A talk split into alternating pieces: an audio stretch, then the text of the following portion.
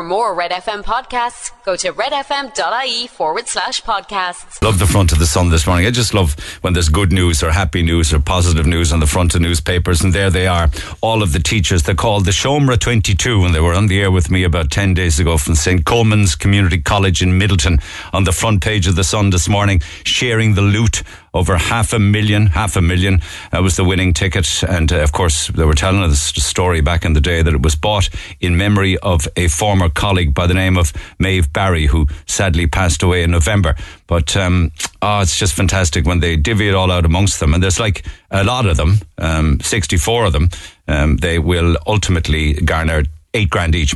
There's a great photograph of them this morning at, I guess, Lottery HQ with the check and celebrating. So good news on the front page for a change. You won't find it uh, on many of the other newspapers. I mean, we have the, the restaurateurs and the vintners and the hoteliers all unhappy. There's going to be a VAT change. It's going to go back from 9% to 13.5%. Uh, some would say you can never keep anybody in hospitality happy.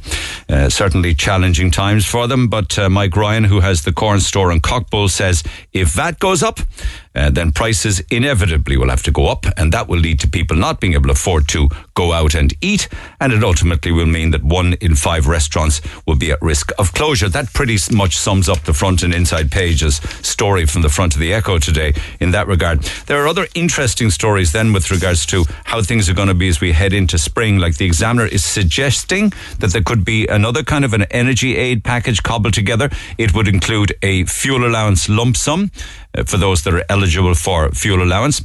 A bonus child benefit, I mentioned that yesterday morning. The examiner drill into it a bit more today. And another energy rebate of some form. Um, an increase, though, at the pumps is also expected. So do be given with the one hand, do be taken with the other hand because they're going to put excise duty on fuels back up again at the pumps. Uh, and that, you know, that excise duty reduction will be phased out next month. So, uh, hospitality feeling pain, motorists feeling pain, but at least perhaps some gain for people with regards to fuel allowance, an extra child benefit payment, and maybe another couple of bob off energy bills. Do you remember the big hoo ha? And it's still going on. Ask anybody who's trying to book an NCT test. If you go online, they'll tell you August. If you ring them on the phone, they'll tell you in two or three weeks. it's just, I mean, it's bizarre. But they wanted to hire an awful lot more staff, but the unions representing the staff, which is SIPTU, rejected it. The idea was that uh, the national car test uh, wanted to clear, the NCT wanted to clear the backlog, but the Indo this morning is saying that's been thrown into chaos because they have to abandon plans to hire staff. But the staff that they were hiring were lower skilled staff than the mechanics. So you can see it from the point of view of the mechanics, really, can't you? But it ends up throwing it, if it wasn't already in chaos, into extended chaos because how are they going to clear the backlogs? They need probably to look at a new system. Whenever that contract comes up for renewal, is there a better way to do it? Is there a simpler way to do it? Uh, should it be given over to mechanics and garages that invest in equipment like that where they can do the testing? I don't know. Um, but listen, Bertie wasn't long before um, proving to us that Bertie's back. He's making the red tops today. Now, this is the red top interpretation. Uh, the Mirror is saying this morning uh, that he's had um, a dig at Micheál Martin already with regards certainly on his policy on Northern Ireland, but don't glaze over um, if, if, if politics on the island of Ireland bores you. What he's actually saying uh, when you read into it, when the mirror read into it, is that Fianna Fáil needs to get back seriously to its Republican roots, grow a pair, and get back to the way things used to be within Fianna Fáil. Now, I imagine that that's just like a pain in the backside now from Micheál Martin to be seeing these things. And Bertie Ahern just back in the party a wet week paying up its 40 euro and already warning Fianna Fáil it could land its worst ever election result if it strays too far from its Republican roots, like the old Odyssey song, Getting Back to My Roots. This ex GAA star who cannot be named because of all of these allegations against him, uh, that story continues to make the papers. Like the Independent managed to talk with some people who have been allegedly swindled out of cash. Now, the idea behind it is that he was going around claiming that he had a rare form of cancer and he needed to travel to the United States for treatment. And a woman gave him five grand, uh, and others gave that and lots more besides. Some business people gave substantial amounts of money. Now, some of it was uh, given in cash, and some of the money was sent by bank transfer. Now, the Gardaí are examining all the finances of this former sports star who's at the centre of this, and they say Um, one person is quoted as saying, if these allegations are proven against them, it will just seriously taint his his legacy. So a woman says that others now need to come forward. She's urging people to come forward, not to feel ashamed or embarrassed, but let's find out. You know, these are allegations at this stage, but let's find out if proven how bad it actually was. The figures that the papers were totting up earlier in the week, or sorry, at the weekend anyway, was uh, a million. It could well be that. It could be higher. You know, it's awful the way people treat uh, their children. Do you know that story that was making the papers uh, some months back? It's back before the, the the, the, the, in the in the newspapers again because it's in court. Uh, we were talking yesterday about our own House of Horrors uh, back in 1993 um, in Cork, where all those young men lost their lives and can't be found and what have you. But you know the the, the little boy and girl who were taken into care, uh, they were very very small. Himself and his sister. They they were moved to new foster parents, and then they started telling the foster parents of how awful their life was. This is before the Central Criminal Court, and you can't go into any of the detail of the individuals involved, but they survived rape and awful abuse. I wouldn't even go into the type of abuse that the three and a half year old boy and the five year old sister went through. Um, there's sentencing going on at the moment for his biological mother and her partner. But if you read some of the detail in the papers this morning, you would just weep. You really and truly would weep. So, a fellow before the courts, and to some extent, it kind of shows the sense of humour of our judges. Apparently, he was just out of jail, right? And he said he was trying to get a ticket or lost his bus back back to bus pass back to Limerick City. So he was still in Cork. I think it was around the Cornmarket Street area, and he threw a beer keg through a shop window just hours after being released. Right, that didn't go well for him because uh, he was arrested and was before the courts yesterday, where the judge, Judge Colm Roberts, said to 33-year-old Derek Lynch, "When you cross and see a keg, ignore the keg. Say good night, keg." And go on your way. I found that very funny. Maybe maybe it's just my weird sense of humor. He he says um, he also said in court, Judge Roberts said that this appeared to be one of those cases which uh, are becoming more frequent, where someone commits an offence in order to be taken into custody. And then he said, I, I just might be able to help him with that. Um, and then he imposed a sentence of nine months, but suspended five months of it. Uh, so off to jail went Mr. Mann again, having just been out of it a number of hours. It's a very sad story in the Examiner this morning. It's the kind of thing you wouldn't expect to hear of that somebody could have died after a chicken attack. Apparently, this is the case where a man was attacked aggressive by an aggressive chicken which had only been moved to his property after it had been previously attacked uh, previously had attacked a child the chicken had attacked a child, then attacked him. It's the kind of thing you hear about dogs, isn't it? But you know, you wouldn't expect it for uh, an aggressive chicken. He he suffered a a very bad puncture wound to the back of his leg, leg, and he bled out. Now, you know, paramedics arrived and everything. Did CPR. Actually, a family member, his daughter, did CPR on the misfortunate man, uh, but he passed away. And then they found a trail of blood going all the way back to the chicken coop. It's an extraordinary story. Very, very sad. Uh, and then in musical notes. A couple of interesting stories if you love your tunes, particularly for a U2 fan. U2 are going to play Las Vegas, but they're going to play it without Larry Mullen. I wonder, is this the first time? Uh, I, I, imagine that you guys who know an awful lot more of the history of U2 will correct me if I'm wrong, but I don't think they've ever played without the full quota or the full quorum.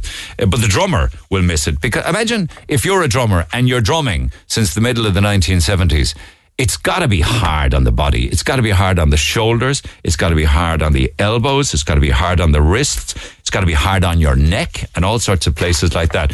So it's it's a hard gig being being the drummer. So he needs surgery. He says, "I have a lot of bits fallen off and he needs work done on it." So they will play uh, Vegas without Larry Mullen, uh, and hopefully he'll be back again. You're you're baiting the sticks off the drums for years and years and years. Bit like Phil Collins. I mentioned Larry Mullen and Phil Collins because both are drummers, and you know of the um, the incredible talent of both. But Phil Collins, one heck of a drummer, can't play drums anymore.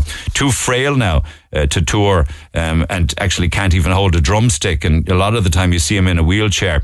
Uh, he's had years of ill health, and a lot of it to do, literally, with the strenuous activity during his musical career. But in spite of all of that, the um, band Genesis made the top Forbes list as the biggest earners last year. Not big, and they never toured. They did absolutely nothing gig wise, but they sold their back catalogue for 305 million. So they come in at number one, Sting's at number two, Tyler Perry's at number three, Trey Parker at uh, number four, and it goes all the way down then to uh, Taylor Swift and uh, Rolling Stones and Brad Pitt and stuff like that. So they're not all necessarily musicians, but they certainly are in showbiz. And talking about showbiz, whether or not there will be a comeback of Fawlty Towers, let's see. We were talking about that last week on Frasier Crane as well.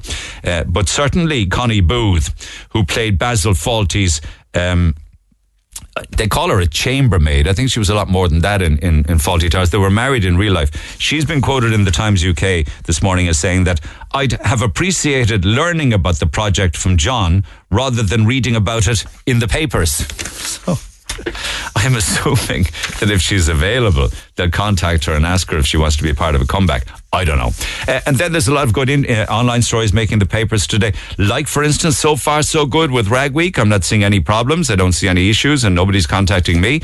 Even though uh, Cork Beo are reporting that hundreds of students have been queuing outside the pubs in Cork City for Rag Week, which started yesterday. It's uh, it's yesterday was day one, and the thirsty students were arriving at doors in the early afternoon. Now they also quote in Cork Beo that in 2020 the Gardaí came out in force um, to clamp down on the antisocial behaviour and public drinking during Rag Week, and there was lots of 75 euro fines. But so far, so good. In all fairness, and I hope it continues that way for them. There's that and lots more besides, which I'll come back to throughout the course of the morning. There's a lovely story in Tripe and Drisheen about the St. Patrick Street busman's shelter, or the bus shelter, if you like which was taken away in 2002. It could get a new lease of life, apparently. That and lots more besides. But it's Valentine's Day. The Neil Prendeville Show on Cork's Red FM. Two time gold winner at the Emerald Radio Awards 2022. And Seamus took to the streets of Cork to chat with those who were looking for love or indeed were not looking for love. And bear in mind, we've got some great prizes to give away this morning, and a lot of them must be won today. And indeed, in the case of all of our bouquets of flowers from Shandon Street, from Shandon Flowers on Shandon Street, they must be collected today. But what's the temperature like on Leeside with regards to Valentine's Day?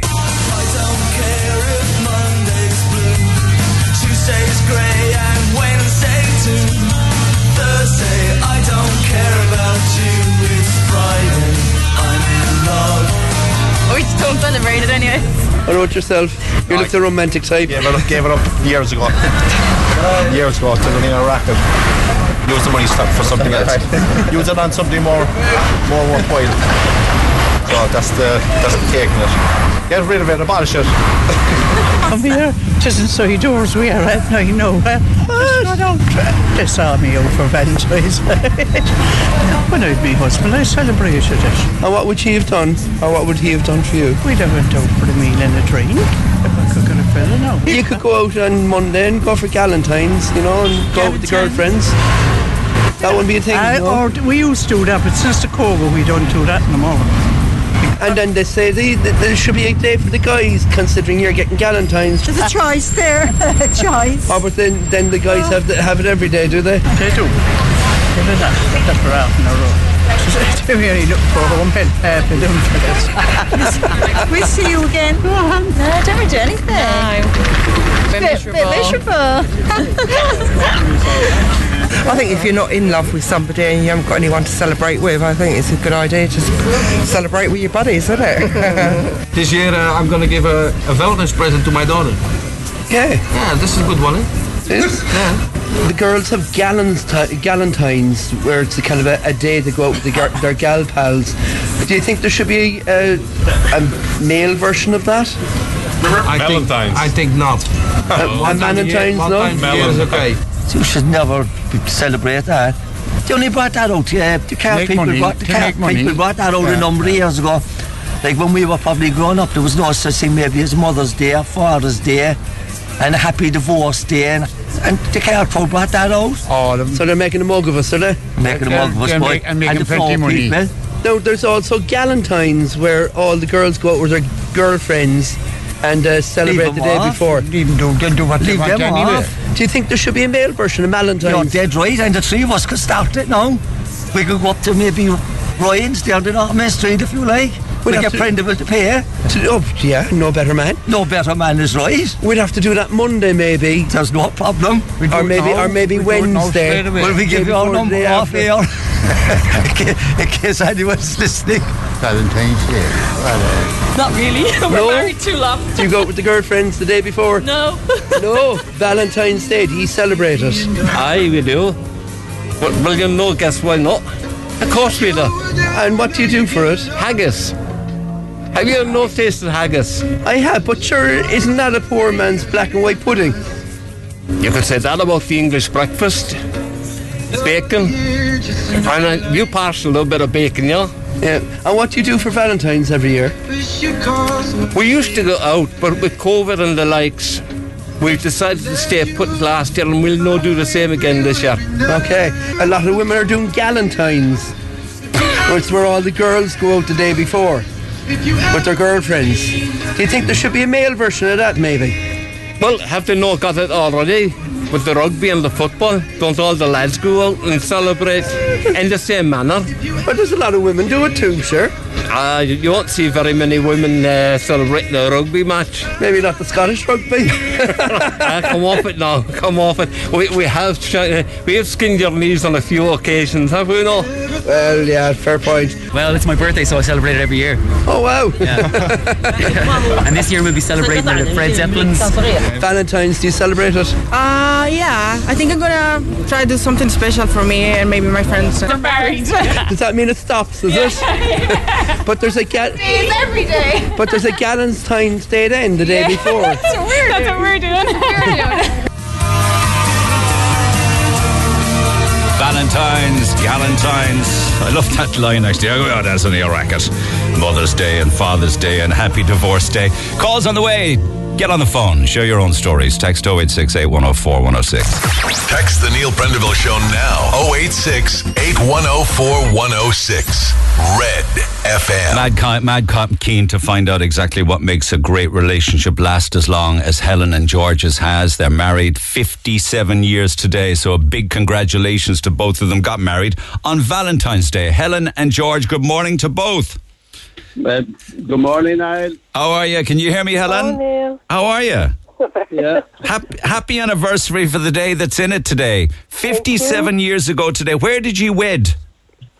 in Douglas Church. And afterwards? Oh, the Metropole. The, eh, didn't That every, the didn't everybody get married in the Metropole? Yes, Oh, it was the best Yeah, place.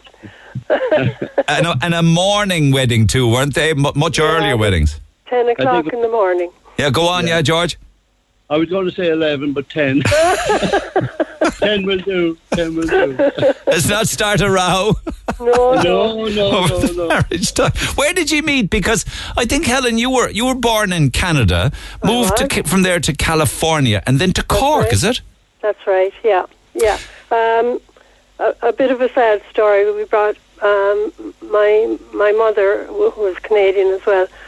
We had been visiting Ireland a few times, and she just absolutely loved it. And she got ill, and she said she'd love to go back to Ireland. So we brought her back um, just a few weeks before she died. Oh dear. Yeah, and um, but that's that's how I came here, and then I met George. Then a couple How did that later. happen? Was was it that George was was ordered to give you a tour of the city or something? Was that it, George? No. no. We are- Show. we are- I was told. I was told by your daughter-in-law that you were. Uh, you were told to show Helen around Cork. Well, there was that too, but it, it was the, I met him. I, I'm sorry, I'm interrupting. I, I met him the night before his twentieth birthday, Right. and like that, it was kind of a family visit thing. And and when we were leaving, um, they knew that I had been through what I had been through, I know. and they said to George, maybe you might show or take Helen somewhere, you know. Yeah, And so as it was his birthday the following day, he was going to the Arcadia with his brother, and uh, that's where we started and never looked back. Who was playing the Arcadia, George? Do you remember? I do indeed, the Dixies. Go! What a great gig! Yeah. Oh, what a great introduction for Helen to Cork's social scene. That must have been an incredible night. Oh, fabulous. Fantastic fabulous. night. And tell me, George, was it love at first sight? It was. It was. no doubt about it. like, wait, what? Tell me how. Tell me, describe how you were feeling with regards to it being love at first sight. The most beautiful woman you'd ever seen, is it? Um, abso- absolutely, absolutely, No, no problem there. But uh, um, uh, it was nice. It was nice. do, do you remember the second date? We do. Yeah, it was the following mo- following day. Yeah, we went we to was it Monkstown, George? Um, Yeah, yeah, Monkstown. yeah, and, there was uh, some kind of boat a boat race. race It was a or something on, yeah.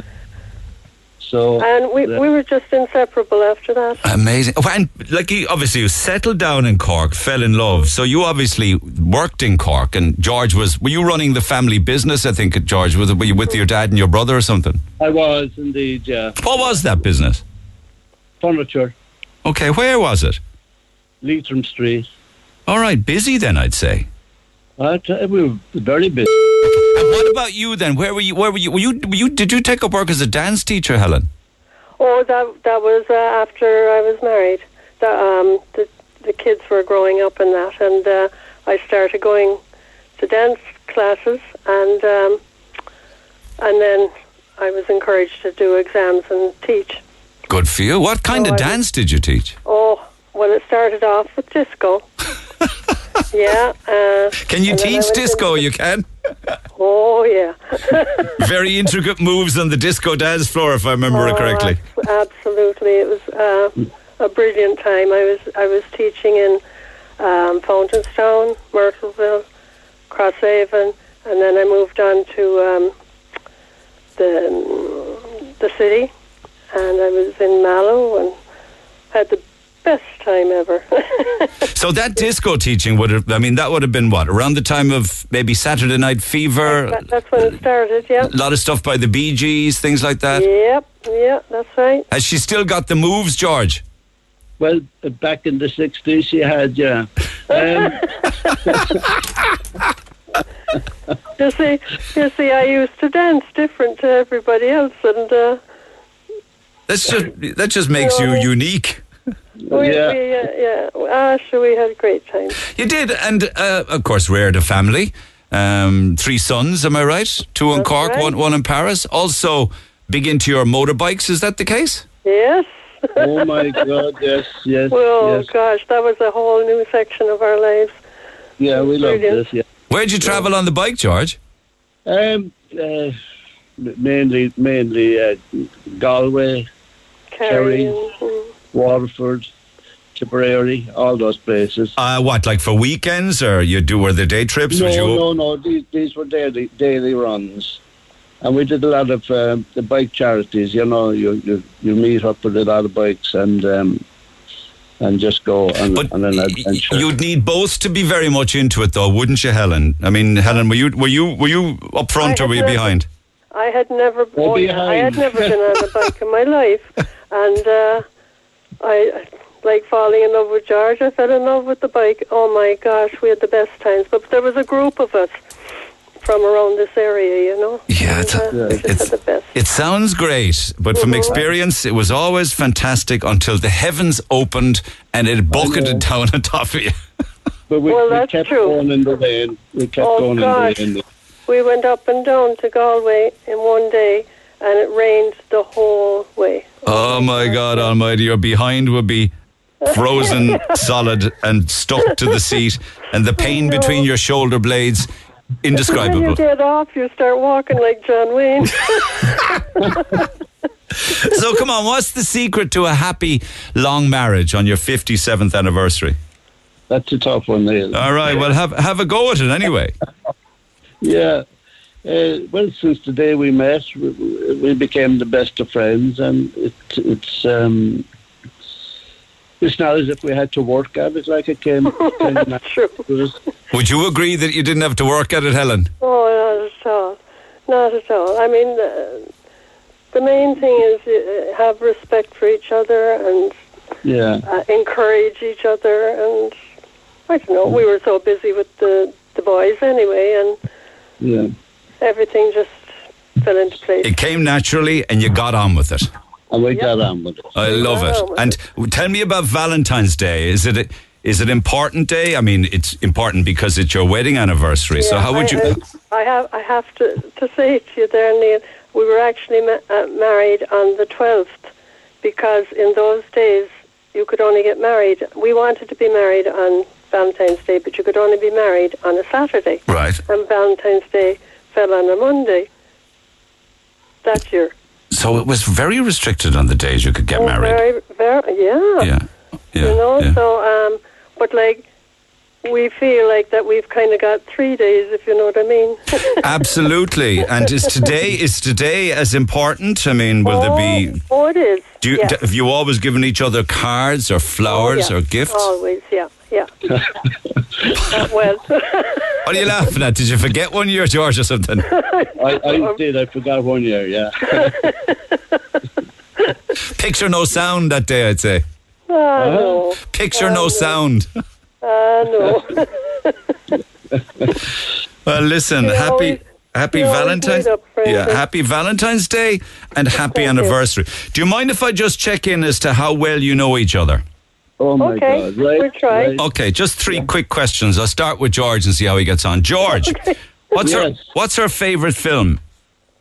Oh my God! Uh,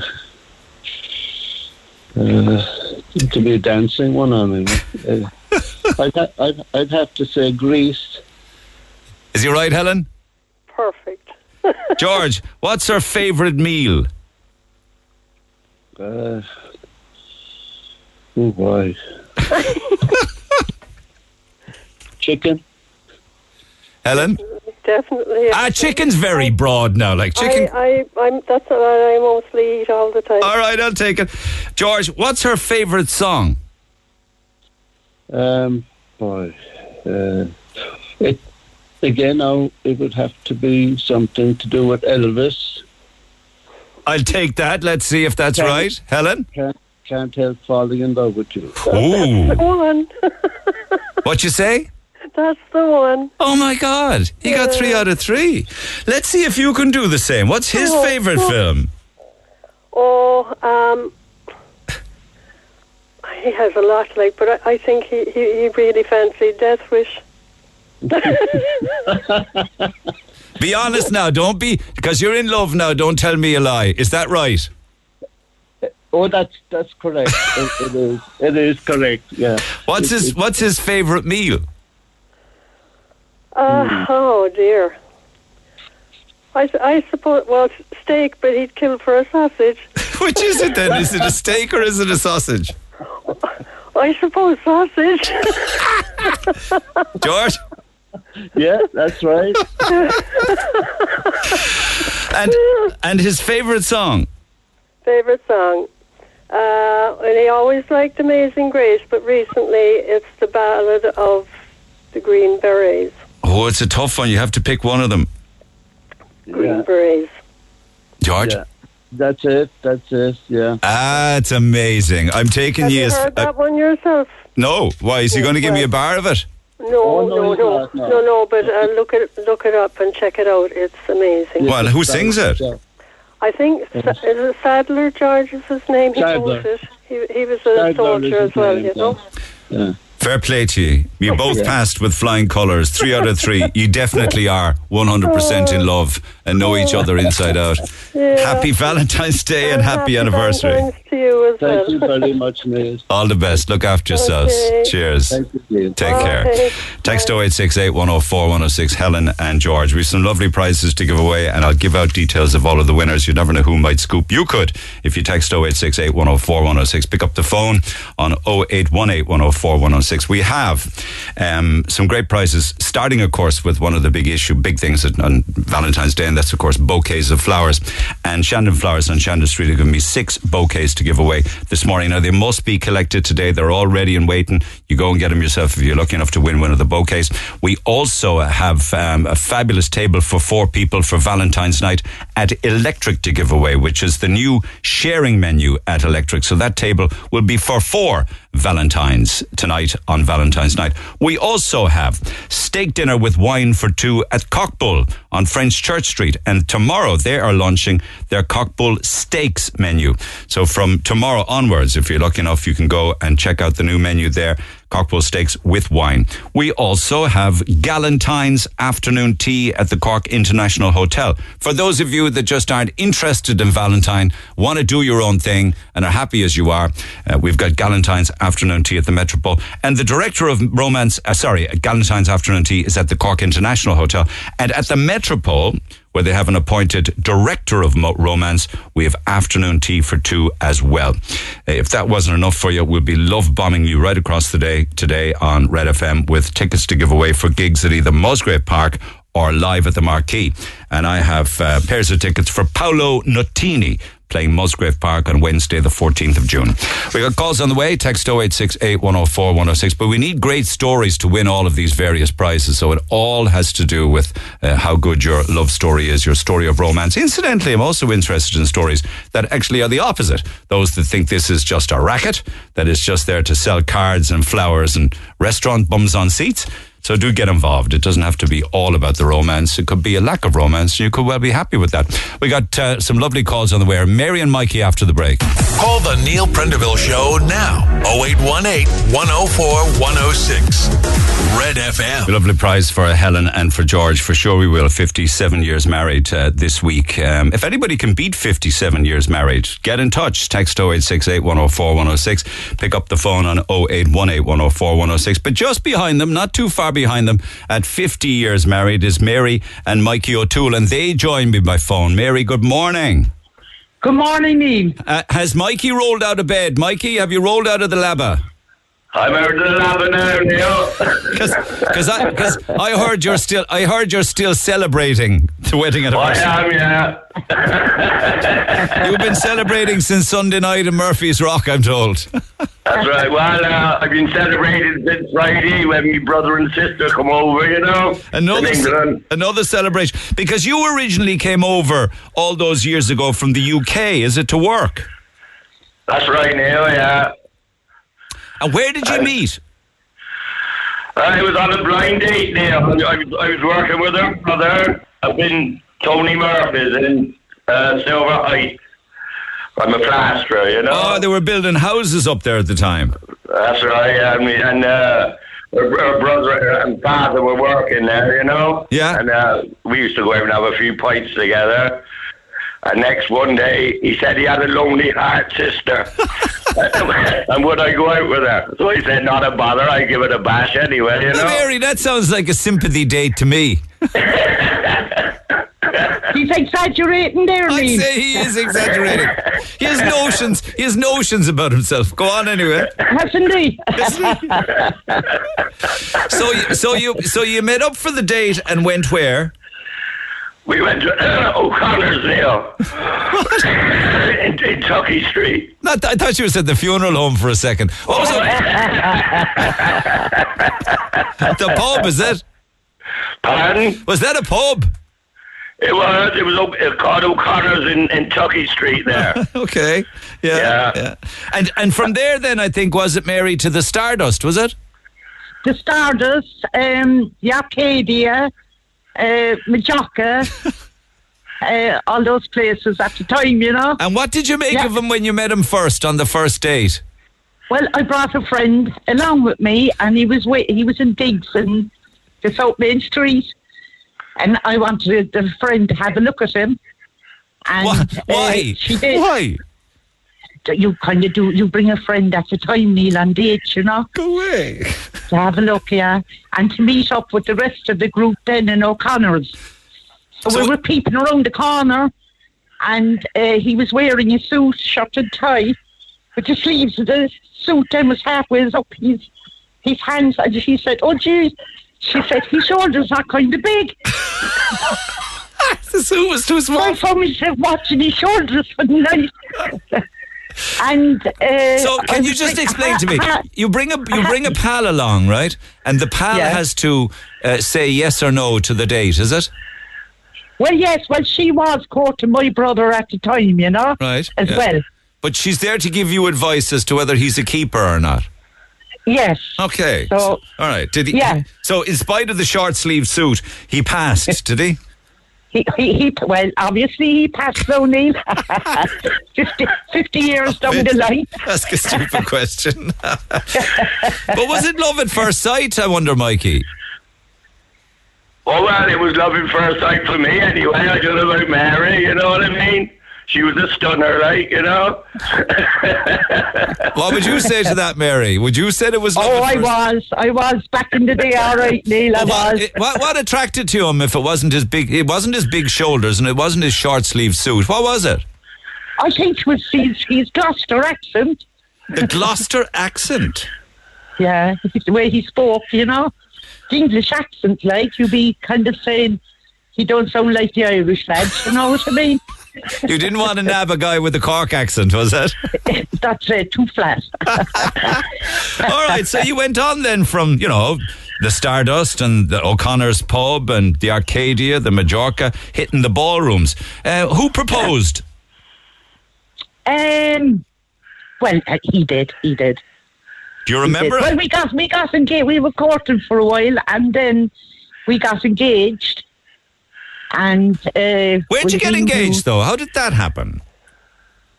Uh, well, he, he just asked, "Will should we, after a couple of years, should, do you think we should get engaged? We're a, a while with each other, you yeah, know." yeah. You didn't ever. Did you had you bought an engagement ring, Mikey, or anything like that? Oh, uh, nah, uh, th- th- th- she wouldn't let me buy it. She had to pick it out herself, Neil. You know, she was very fussy. you know. so, so it was he proposed then, Mary. Oh yes, yes, yes. And where did you marry? And we married in the Ascension Church in Gurranabraher And the reception? uh, at the Imperial Hotel. All right. Usually it was either the Imperial or the Metropole, wasn't it? But there were other places people were marrying. There wasn't a whole lot of hotels. No, no, no. They were the main time. ones. And was there many at the wedding? Um, I said it was about eighty. I said around that mark. Yeah, yeah. And Loads from these family in England, you know. so when you two, but it was one of those morning ones where did you head off on honeymoon on the day then? Uh, we we did, we did. We had to go to Dublin at the time to get a flight to Mallorca. Oh, that was very posh, wasn't it, Mikey? That, that Mallorca. was very big thing. Yeah. yeah. A lot of the time it was either Dublin or Salthill. You went to Mallorca. What was that like, Mikey, 50 years ago, Mallorca? Oh, we had a great crack there, Neil. It was, uh, well, it's all commercialised now, like, isn't it? But uh, at the time, it was, uh, it was very nice. I thought, anyway, you know. Yeah, yeah, yeah, yeah, yeah. And We what, what, was it one boy and two girls? All of them in their 40s at this stage, I'd say. Oh yeah, one boy and two girls. Yeah, Neil. Yeah. What about grandkids? Uh, we have, uh, we have, uh, um, oh, geez, we have, we have a grandson and uh, uh, two granddaughters. Is that right? Is it two or three, Mary? We we have we have one grandson and three granddaughters, and and we have uh, an extra one then from the grandson, a great a great granddaughter. A grand, a great granddaughter. Yeah, I'll yeah. be darned. How, did, how does that make you feel? Old. What about you, Mikey? Uh, Old? Yeah, it makes me feel younger, Neil. I, I'm, I'm young at heart, you know what I mean? Yeah, I know, but uh, that's great to have them, you know? They're lovely, you know? All right. So I got a few questions for you guys just to test how well you know each other. All right. So I'll start Okay. with what's, I'll start with you, Mary. All right. What's his uh, What's his guilty pleasure? He's guilty p- pleasure Guinness. Is that right, Mikey? Yeah, spot on. What's What's his worst habit? He's what um, snoring. You'd probably de- you'd deny that, would you, Mikey? Oh, well, I used to stay in digs with a fella before. It'd be Buddy. We come from England together, and he used to be hopping shoes off me head every night, you know? So that was over the snoring, you know? the snow- the so she's right there. Okay, just just one one final one for you, right? Um, Who said "I love you" first, Mary? He did. Ah, is that right, Mikey? Yeah, bang on, Neil. Do, Yeah. do you remember? Do you remember where you said it? Uh, outside her door, up in Mount Nebo. Is he right? Is he right, Mary? Oh, he is. He is. Three out of three. Three out of Yeah. three. Hang in there now. We'll see how Mikey gets on. Mikey, where Yeah. was yourself and Mary? Where was your first kiss? Uh, in the back of her brother's car, I think, coming back from the uh, Mallorca. Mary? Perfect. He's right. Okay, and another one for you, Mikey. What's she most scared of? Spiders. Is that right, Mary? It is. What the hell is wrong? What is wrong with little spiders? Should they do no harm? to you? Oh, not the small ones, the big ones. a, one- a one final one. See if Mikey's been paying attention all these years. What's her guilty pleasure? Her guilty pleasure. Uh, her stir fry every Sunday when we go out for a, a bite to eat. She loves it. Is it a stir fry, Mary? It is, because he keep asking me to change. Uh, If, if I if I was with you 50 years, I'd be asking you to change. Do you order the same thing always? Ah, no, no, no. It's just up to date now, you know? Uh, well, the guilty pleasure is the stir fry. Fair play to you. Those who were married a long time, both you and our 57 year old couple earlier on, George and Helen, you really do Yeah. know each other inside out. Oh, yes. I mean, that, that would go with the years, Neil, you know? You, become uh, partners, I suppose, soul partners, you know? One thing I didn't ask, one thing I didn't ask you, Mikey, is what's her, what's her, what's Mary's worst habit? Her worst habit. Oh, Don't Jesus. answer that. I have none. Don't answer that. Lifting her backside up opposite tea and uh, leaving a bit of wind. Ah, man, I think. Oh. Mary, uh, Mary, I know that's not true. No, no, that's not true. Of course, it's not true. There'll be hell to pay when you hang up the phone, Mikey. I can tell you that, pal. Oh, yeah. Listen, stay listening. We got great prizes today, and I have a lovely prize for you guys. You'll find out exactly what it is a little later on this morning. But there's something nice for you, all right, to enjoy Valentine's Okay. together. Okay. Yeah. So happy Okay. Valentine's Day Thanks a lot, Neil. and happy anniversary. Was it today? It was today, Valentine's Day, Was that- Was that on purpose? Um, yes, it was. That was in purpose because my mum, my mum's birthday was the 13th of February. She's passed now. And I wanted to get married on her birthday. And uh, she said, no, it'd be unlucky for you. And I, I choose the Valentine's Day then. You were dead right the day after. Yeah, the day after Yeah, is better. yeah, well, listen, yeah. I've got some lovely prizes for you and for George and for Helen. It might be dinner for two. It could be afternoon tea. It could be a bouquet of flowers. What would you What would you like? Would you be interested in the flowers and maybe some afternoon tea or dinner or something? Oh, dinner and afternoon tea be lovely, yeah. Something like that. I like the flowers too. Any, any All you right. know. okay. Well, well stay stay listening, you guys, and George and Helen as well, because more calls on the way. But there'll be something nice in it to celebrate your anniversary and Valentine's as well. Thanks for getting out of bed, Mikey.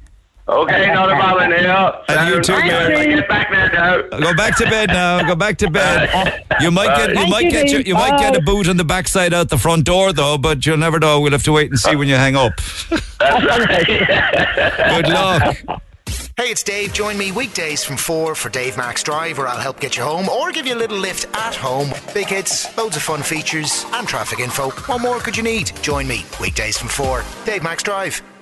Get it off your chest. Text the Neil Prendeville Show now. 086 8104 106. Red FM. So Valentine's Day or Hallmark Day. I mean, there's an awful lot more card manufacturers now than Hallmark, of course, but I think they were the ones that perhaps really honed in on it first time around commercially, and they figure that over a billion cards are sent globally for Valentine's Day. A billion. Isn't that an awful lot of cards? In the US alone, 20 billion dollars was spent on Valentine's Day and a billion dollars on chocolate alone.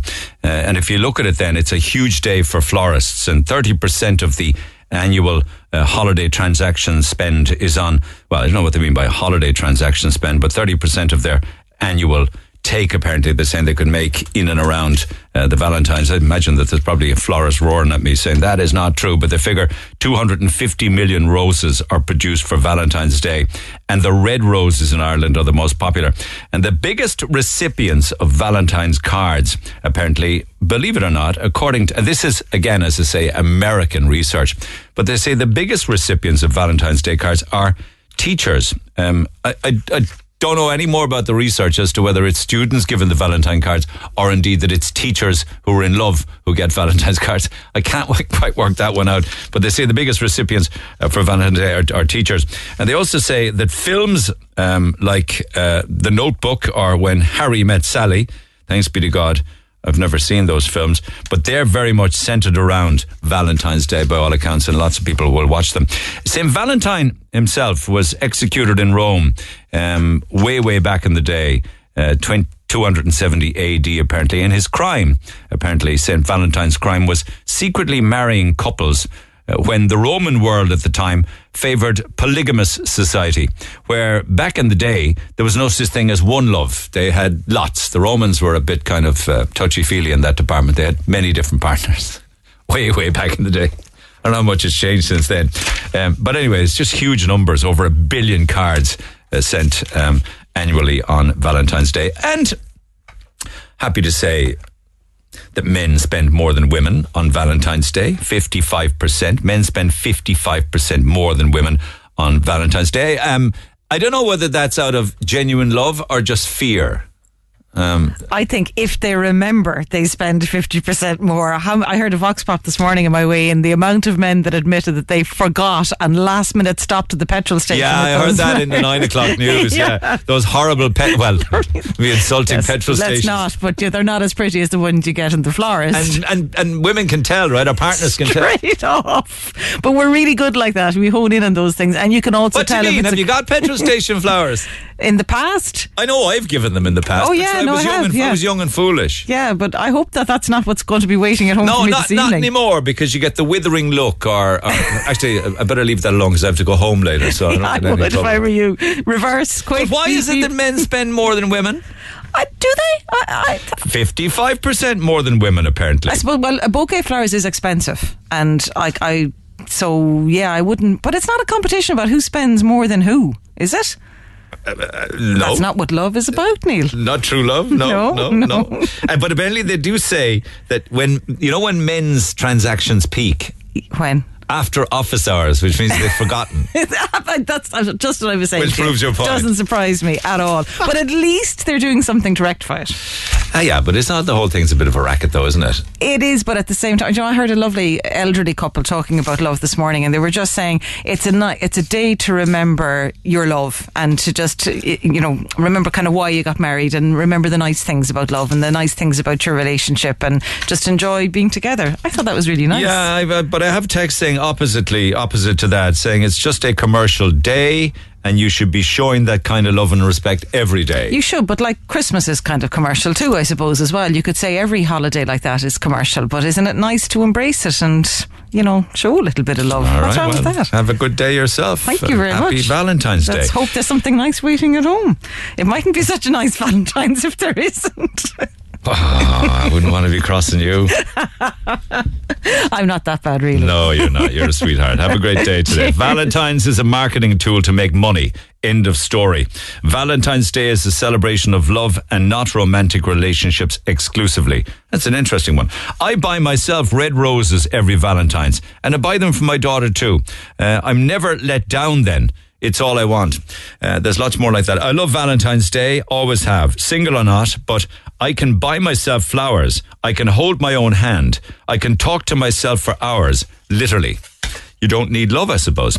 Um, my mum always bought me flowers on Valentine's Day, even when I was married.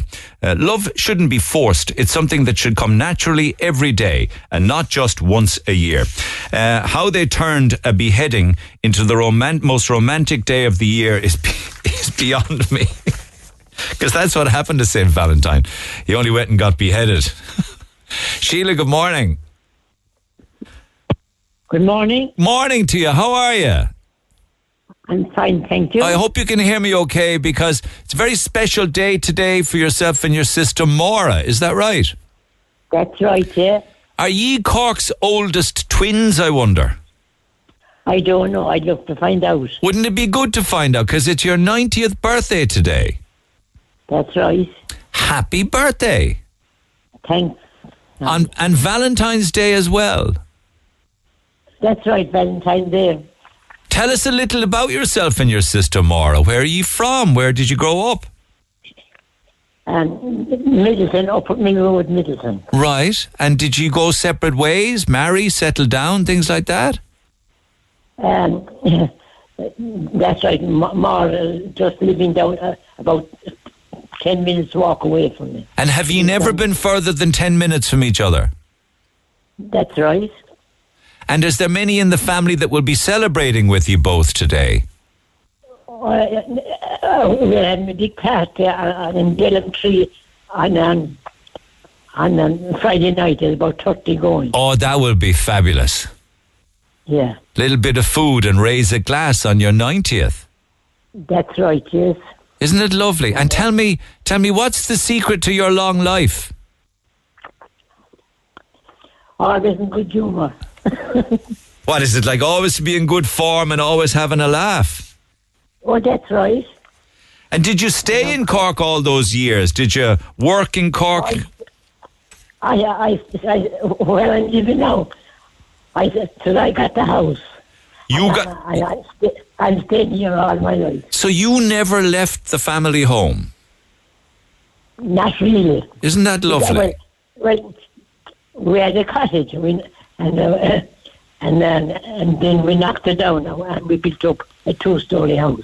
God, but when you were very small, it would have been the family cottage. It would, yes, yeah. And were there generations living in it before you, like people on oh, your there dad? was, there was nearly a hundred years. And what did you? And what did you? What did your family do? Did they farm?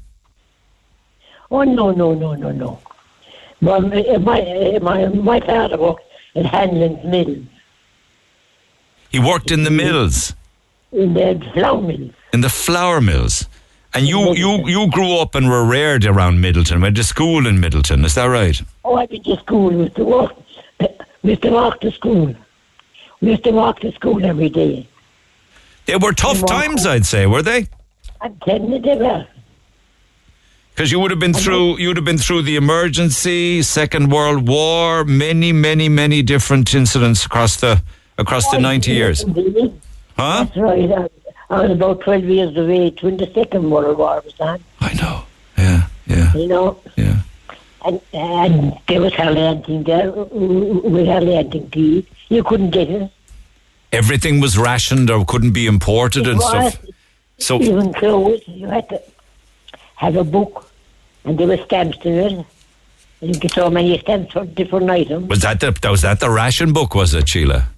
That's right, a ration book. Yeah, there were tough times, I'd say. But your family, but your parents provided. Was was it just the two of you, yourself and your twin sister? I know there was five of us all together there. Okay, okay. And and uh, are they all still alive? Every one of them. And are they older or younger than the twins? Uh, oh, oh, we are the oldest, They are the youngest. I have a sister in Louisiana. She's a nun. How old is she, the sister in Louisiana? She's about 83. Right. And do you? I mean, do you see her or chat with her often? Oh, she rings three times a day, could you imagine that? Three times a day. Three times from here from America. Oh, what do you talk about every day? Three times a day. No, she'd be looking for the news. Did you ever go over and visit her? No, I did not, no. She, uh, she, she comes every year for about six weeks. Isn't that lovely? And she stay with you then and everything. Oh, she stays with me, yeah. Right. Yeah. Yeah. And have you? I mean, did you settle down at all? Because I know that there are children and grandchildren in the extended family, aren't there? Uh, I got married, but my husband died about seven years ago. Oh, well, yeah. We I, long. I'd say you're married a long time. I was over, I was 50 years married, over 50 years. Ah, yeah. I'd say you miss him I every chi- I, I have five children. And grandchildren? I have nine grandchildren and four great grandchildren. And I, and I was set of twins myself. Really? So next generation twins as well. The twins run in the family then, Sheila. And my sister have twins. And what's the secret to a long life? Do you think? I mean, did you mind the food that you ate? I mean, did you did you smoke? Did you take a drink? Once, uh, tell the truth, once in my life I drank. You didn't care for it, No, I just took the pledge and I wouldn't take it. right? And you're probably better off without it. So to be to, to be happy, is it? To laugh a lot. Yes, I do. I do. I laugh a lot and and and and, and, and, and with great jokes and everything. And do you think people worry and stress too much these days? I wonder. I say they do. And the cost of living now is terrible. It's it's tough on them, isn't it? Particularly young people, isn't it? Especially the gas and then the oil and and and, um, and, uh, and, and the electricity and everything. I know. And your and your twin sister. Now I'm talking about Maura. Will would you meet her every day, or what's the story there? 'Cause you're- she comes. She she comes up to my house every day. for what tea or for a bit of food or what? No, she comes up and, and she does a bit of walk around the place as well, and, and you know she, she she's great. She, she, she's house proud. And it's the family home, and you want to keep it spick and span, of course. Yeah. That's right, and she yeah, and she's uh, and and her husband is it too. She's one daughter. Well, listen. Happy birthday to both of you today. Ninety-year-old twins. I wonder, are you the oldest twins in Cork? You probably are. We're the oldest swingers in town. The oldest swingers in town. Is your granddaughter there, Orla Farmer? She's here alongside me. That's the Cork ladies footballer. That's the That's lady right, with yeah. six in a row All Ireland wins. What do you make of that? That's, you want to speak to her? You're very proud of her. Oh, I am. She's here alongside me. Put her on to me there for a quick sec. Happy birthday, All right. Sheila, to yourself and Maura. Thanks, Neil. God bless you. Take care. Hello. Orla, she's a diamond. Oh, she is. She's one of a kind, Neil. Isn't She's she? one of a kind. isn't it incredible?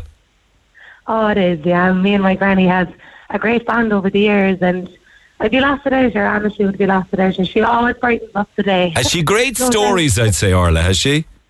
She does. I'm actually um, in the process, Neil, of collecting her stories at the moment. Um, I want to kind of collate them into a little book, uh, just to have as a keepsake. Really, Isn't it for- very for the family. important? Yeah, yeah. Also, Yeah, why, why don't you record her as well? It'd be great stories for posterity. I, I do actually. I, I kind of record her on my phone audio, and then I kind of type up some of the stories as well. So they're just nice to have, and I suppose you'll always have them and pass them on to the kids and the grandkids. and Absolutely. and It's then gas, isn't it? Everybody will know Sheila.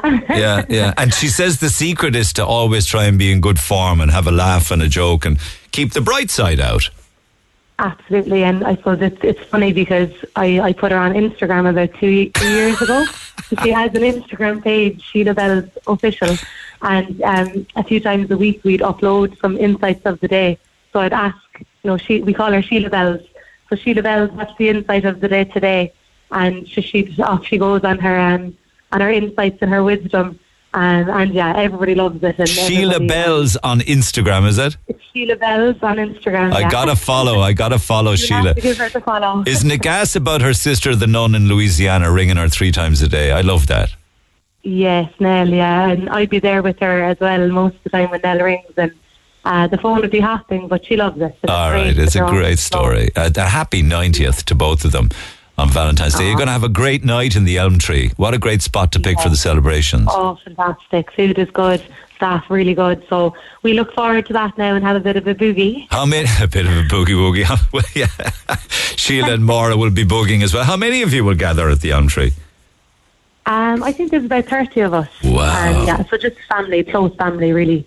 Uh, It's gonna be a great night. and Gonna be a great night. and- Listen, um, enjoy Friday night. You you just recently retired, didn't you? Fair play to you. What a career. Six I in a row All. Ireland wins.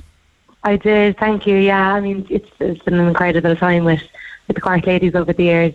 Um, I think sometimes it's when you come out of it, you kind of, you know, realise what you had and, you know, you kind of take it for granted to a certain extent when you're a part of it. But, wow, it's been an incredible uh, few years and we were lucky, I suppose, to to have that success as well. Oh, big time success. Mother Yeah. of God, six in Yeah. a row. Look, I suppose yeah, you have to kind of let go, I suppose, as well, and you can't keep going. Was it hard to stop? there. Was it was the body telling you it was time or what?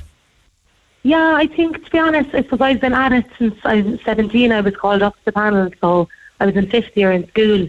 Uh, so it was 13 years playing football. I, I never missed the summer. Um, I played championship for 13 years um, in a row with the seniors, and I suppose it, it is it's demanding. It's on the body as well. The older you get, and um, you know, it's it's a big commitment Yeah, as well. And I know, I know. suppose you know you have to kind of move on to other things as well in life, and you have to. I suppose that's the beauty of sport. you have to let Absolutely. You were well. you were seriously committed. I remember hearing the story. Kevin was telling me once you flew home from Winnipeg to play in a league final, and then flew back again. I did, yeah. That's For- commitment, for isn't it? I know I was at a conference over in Canada for my PhD presenting, and we also had a, a final, a league final. So I decided to fly from Vancouver to, uh, to Cork, or was it? Yeah, no, sorry, it was Montreal to Cork, and then went up to Dublin the next day to play the game. We won the game. That was good. And then the most important thing.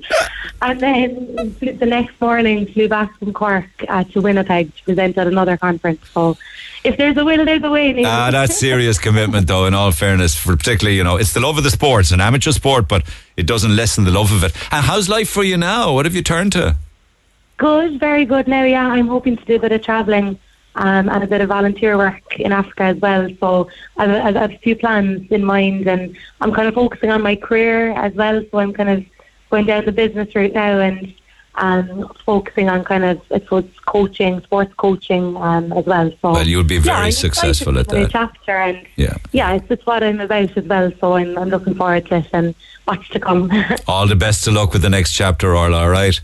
Oh, thanks, Neil. And my thanks- granny listens to your show every day, and she loves it. I'm delighted that she does. And thank you for le- for sharing Sheila and Maura with us. Thank you so much. Uh, no, no problem. Thanks, Neil. I'm going to organise a lovely. Bu- I'm going to organise a lovely bouquet of flowers for her. All right, little later on this morning. She'd love that. All right, oh, girl. thank you. All right, Orla. Cheers. Bye. Thanks, Neil. Bye.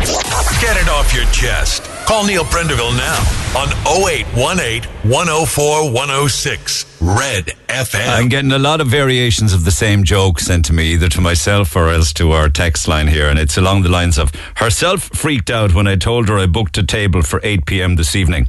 Uh, I thought she'd enjoy a game of snooker. And I'm getting loads of different variations of the same one. So thank you for those. Keep them coming. Incidentally, just on quirky little things, you know the term wearing your heart on your sleeve, and it's something that people talk about, particularly around now. You know, people who, who wear their heart on their sleeve is said to wear their emotions on their sleeve. But it's more than just um, uh, than just a phrase, because apparently in the Middle Ages, young men and women drew names of who their Valentine would be, and they wore their names pinned to their sleeves for an entire week, so everyone would know who their true feelings were for. And that's where the term "wearing your heart on your sleeve" came from. They can be very quirky, those sayings, because there's always a history behind them. But enough of me. Back to the phone lines. We go. Miriam, good morning. Good morning, Neil. And we're back again to identical twins, I think, are we? We are. Um, Because I was just chatting, mum- I was just chatting with ninety-year-old twins, and you're telling me you can beat that. Yes, my mum and my aunt, they're identical twins. They're Kathleen 100. and They're Joan, 100. they're a hundred. They were 100 last December. I'll be darned. So, So, they're born. in 10th of December 1922. Very good. A hundred. You heard they're born. It was at Cork City, Cork County, or where? Uh, North Main Street. Uh, they live with their cousins above a pub where Minahan's Jewelers is now. On the North Main And they were Street. wait- yeah. They were waiting on the soldiers' houses at the time in Whitehorn to be built. And my grandfather was injured in World War One. So they were born there and then eventually moved to Whitehorn. So 1922, of course, above a pub on the North Main Street, they'd been living in a city that was going through huge amounts of change. Absolutely, Burning yeah. a Cork, Yeah. War of Independence, Civil War, and all that. Mhm. Yeah, yeah. Over the years, they must have had amazing stories to tell. Oh, unbelievable stories. We should have written them down. As, but as you say, we should have recorded them really. And know? what kind of farm are they in now? Where are they now? They're in Darraglynn Nursing Home in Carrigaline Road. Are they both together? Um, they are both in the same room, twin room, which they even got extended for them recently. They're an amazing staff. Isn't that lovely? Well done to Darraglynn for looking after them. And they've They're they- absolutely amazing. Yeah. yeah, and they've been together a hundred years, and even now in a reti- in retirement in their home, they're still together. So they must really get They're along. together. Mm. they adore each other, but they do did have their fighting, as normal siblings do. Well, it'd be weird Um, if they They didn't. They are very close. Yeah. They are close. Yeah, they are. yeah. They are. You must be all mad about them. Lots of children and grandchildren. Is that right? No, there's only two grandchildren. Yeah. One gra- one great grandchild due tomorrow. So yeah, um, they had there were six of them in the family. And what do you think is the secret to their happy life? I have no idea, to be honest, Neil. Just get- that's I it. It's just genetic. It's Yeah. ridiculous. Yeah, like they, all of the brothers and sisters lived into their eighties and nineties. Sharp as a tack. Yeah, mom isn't, but um, Joan is. Um, can be quite alert, but at a hundred, well, I'm Sure, sixty, so I'm not as, even Well, as alert to- as they are sometimes. yeah. Tell me about it. Yeah, without a doubt, um, you have to give some. You have to give, cut them some slack at hundred years, don't you? Yeah, and they're like they are identical, but in personality they're completely opposite. In what way? What's Kathleen like, your mum? Mom is quiet. Joan is the party animal. I took after her. Still partying after all these years. So, what was the 100th Oh, yeah. birthday? What was the twin birthday like then? Was it fun? No, we moved to Kerry and we couldn't we couldn't get out of our estate. Of all times, we missed the hundredth. What? Why? Yeah, yeah. It was the tenth of December. If you remember back, it was the weather was atrocious, and we're in Listowel. God. So we couldn't get out. Anyhow, we did a video link, but all the cousins were there and friends and family and that. Ah, yeah. You're going to have to make the 101st birthday. Oh, absolutely. They intend to be here. I'd say, yeah, definitely. Well, it's a great one. And what about what about Valentine's Day? Will you send them flowers or will you show a bit of love with a box I of chocolates? Oh yeah, of course. No, Neil, we were hoping you'd do something for the staff. What have you got? In, what have you got in mind? The staff at Darraglynn Nursing Home. Um, I don't know. What have you got in mind?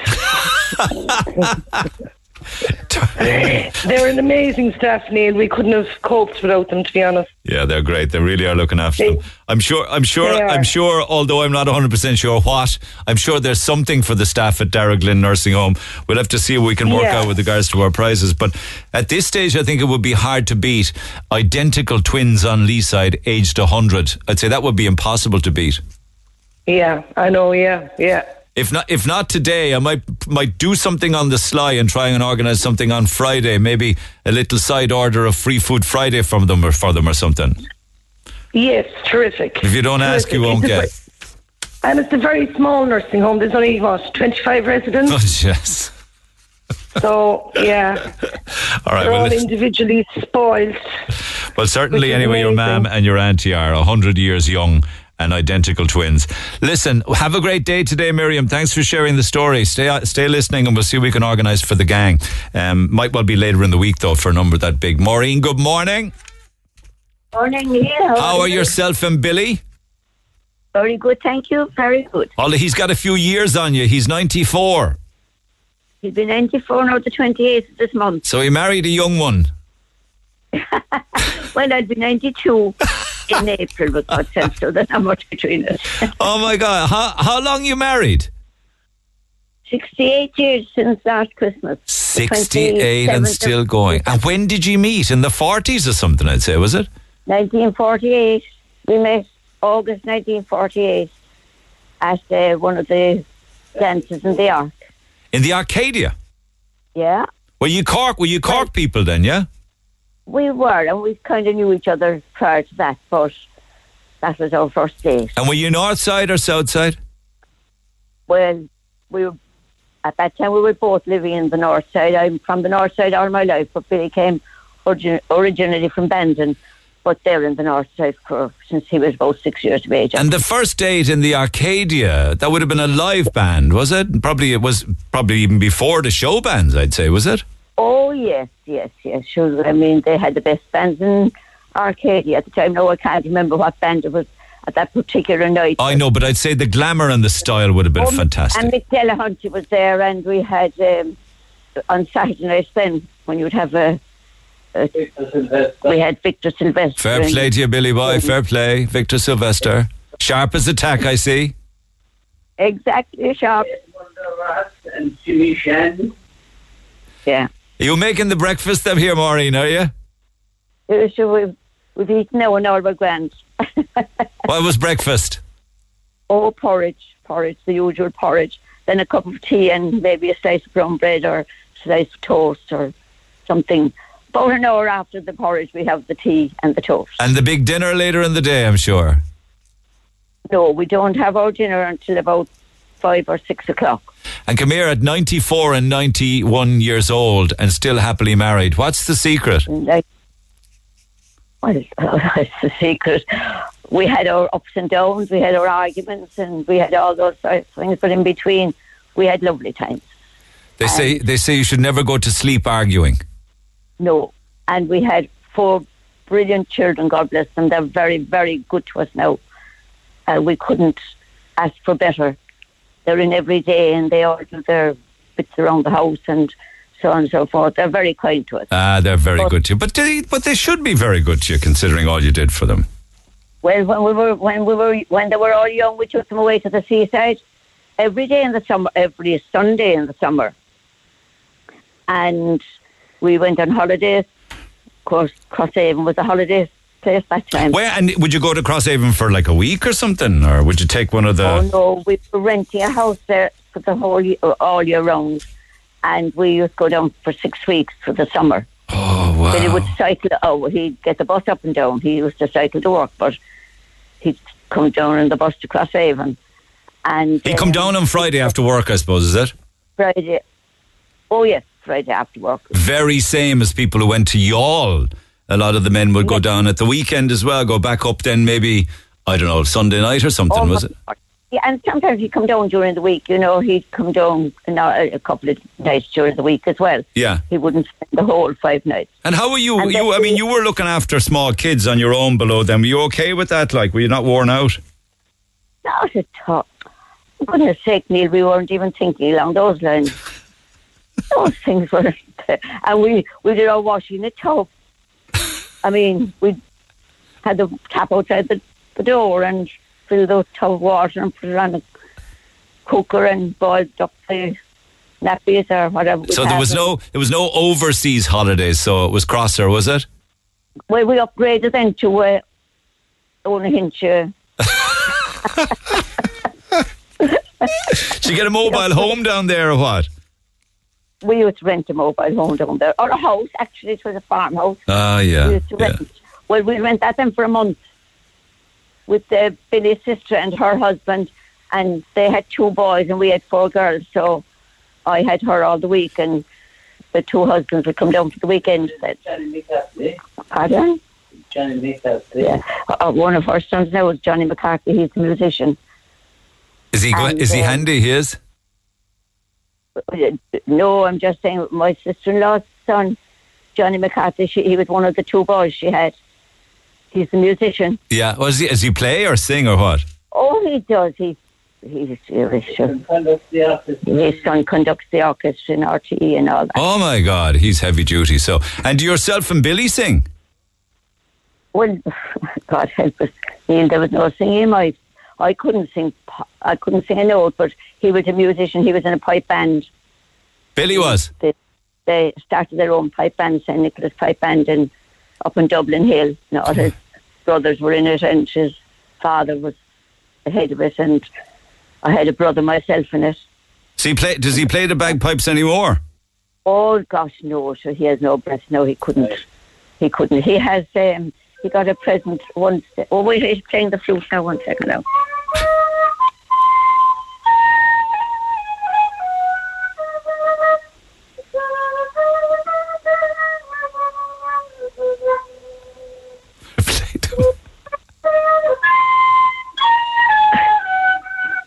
I know that tune. There you are now. I'd say, I'd say, I'd say his pipes were probably made by the Kennedys up in Mayfield, were they? Who made your pipes? Ty Crowley. Oh, Ty Ty. Crowley on MacCurtain Street made them, yeah. And after Crowley retired, then the Kennedys up in Mayfield started making pipes. Billy, did you know that? Billy? Yeah. Alf. Uh, Alf, Alf and his dad Moss. That's right. You should take up the uilleann pipes now. There's no, you don't have to blow. You just have the bellows on the arm. Well, they're they're uilleann pipes. yeah, that's what he said. That's what Neil said. Yeah. He's a bit hard of hearing. Ah, listen, don't worry about it. It's uh, He's hard it's, of hearing, but if he has his eyes closed and we think he's asleep and we're talking, he picks up on it straight away. So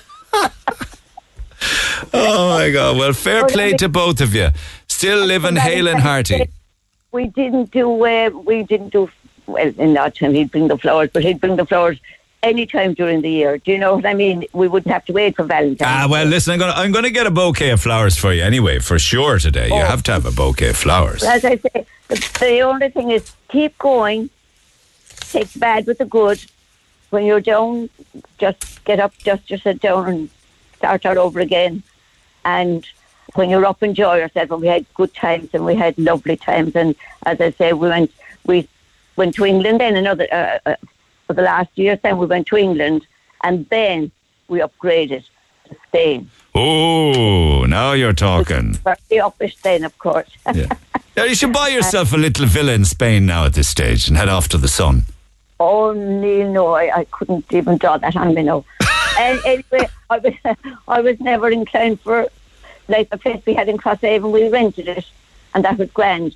But as for buying a place abroad, that's never appealed to us. Yeah, come here. You're dead right too. Leave that no, out. that's appealed to us. Who needs that Eh, ball and chain when you can come and go and it's somebody Yes. else's problem? You're dead right.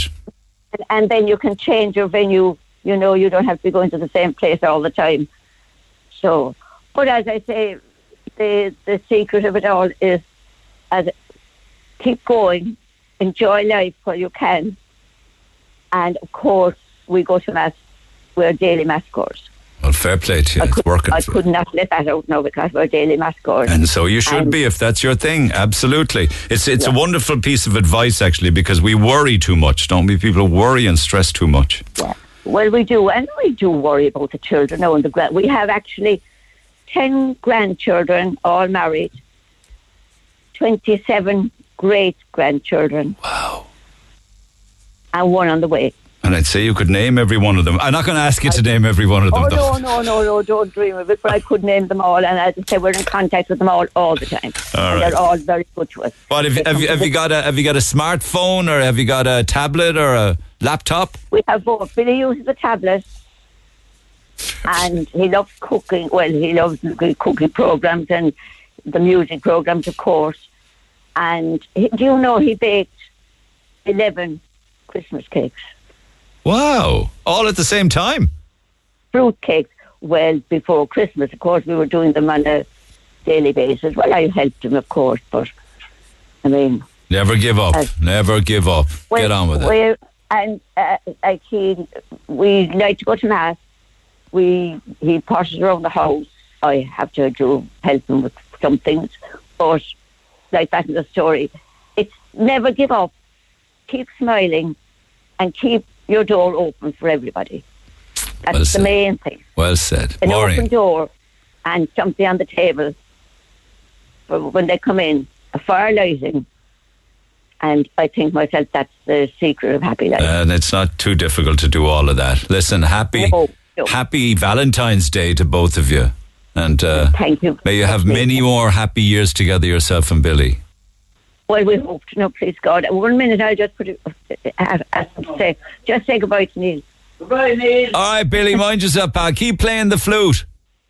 Yeah, and listen, we enjoy your program. All right, take care of yourself. It is absolutely fabulous, and thank you very, much. Bye, very Maureen. Bye, Maureen and Billy. Take care. much. Bye. Bye. Back after the break. Talk to Neil Prendeville now. 0818 104 106. Cork's Red FM. Okay, just this side of uh, 11, Una standing by, so is Kathleen. But first up, uh, Noreen is on four. Noreen, good morning. Oh, good morning, Neil. How are you? How are happy you? happy day to you. And you too. Whatever it Good is, one. Valentine or Galentine, Uh, I don't know. Any day, Any days or any day once you get up out of bed, you're all right. Are you up out of bed, are you? Yeah, I mean, I know, where do you think I am? Well, you're all right then if you got out of the bed. Why are you Oh, telling? yeah. Why are you telling me to cop myself on? Yeah. You know that lady from Midleton that you were speaking to? Yeah, Sheila. Yeah, you said you'd send her a bouquet of flowers. Yeah, Yeah, but remember, Neil, she is a twin. And you can't send you can't send one without the other. What do you think? I made a bouquet of flowers or what? I don't care what you made it, but you were talking about first, and you must send her, her set and her sister a bouquet. All right, okay. So um, I've, I've got to get two bouquets of flowers. Exactly. Okay, for Sheila and her sister, both And her sister. They're two, her, Exactly. they're- because they are possibly Cork's oldest twins and they're celebrating their 90th birthday. Quite possible, and they're from Midleton. Right, And if I don't, you'll come out here and wring my neck, will you? I, I, Huh? Yeah. He was. I'm telling you, I think God, God Almighty, he runs with everything, does he? He told me everything. Oh, they keep no secrets of me on this program. Kevin said to me, she said she'll come out and wring your neck. That's, Yeah, I fight, did, yeah. that's fight and talk. You know that I can't fight back, you see. Well, you see, we're all tough down here in these corners. And by the way, you mention every place, north side, south side, and everything. You never mention Carrigtwohill or Midleton. Why? Everything happens in the city.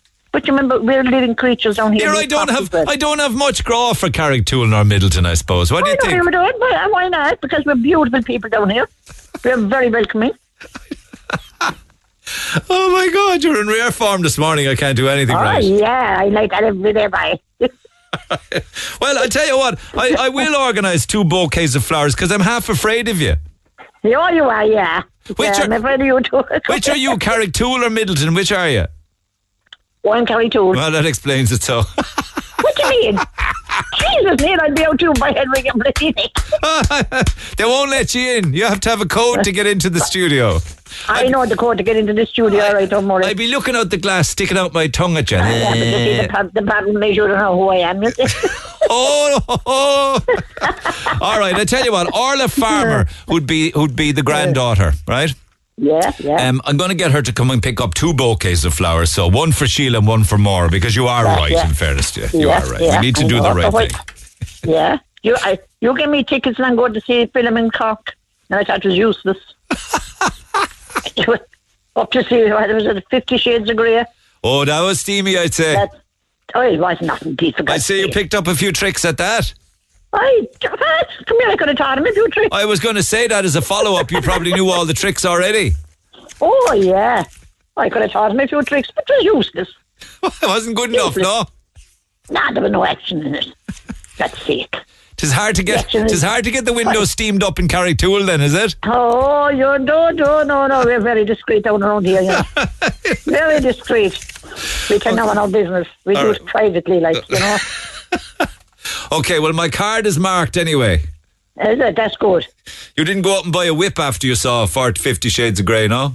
Nah, I told him here. You can get a pair of handcuffs or anything, no? Nah, nah. I prefer to chase him around the chan- chandeliers.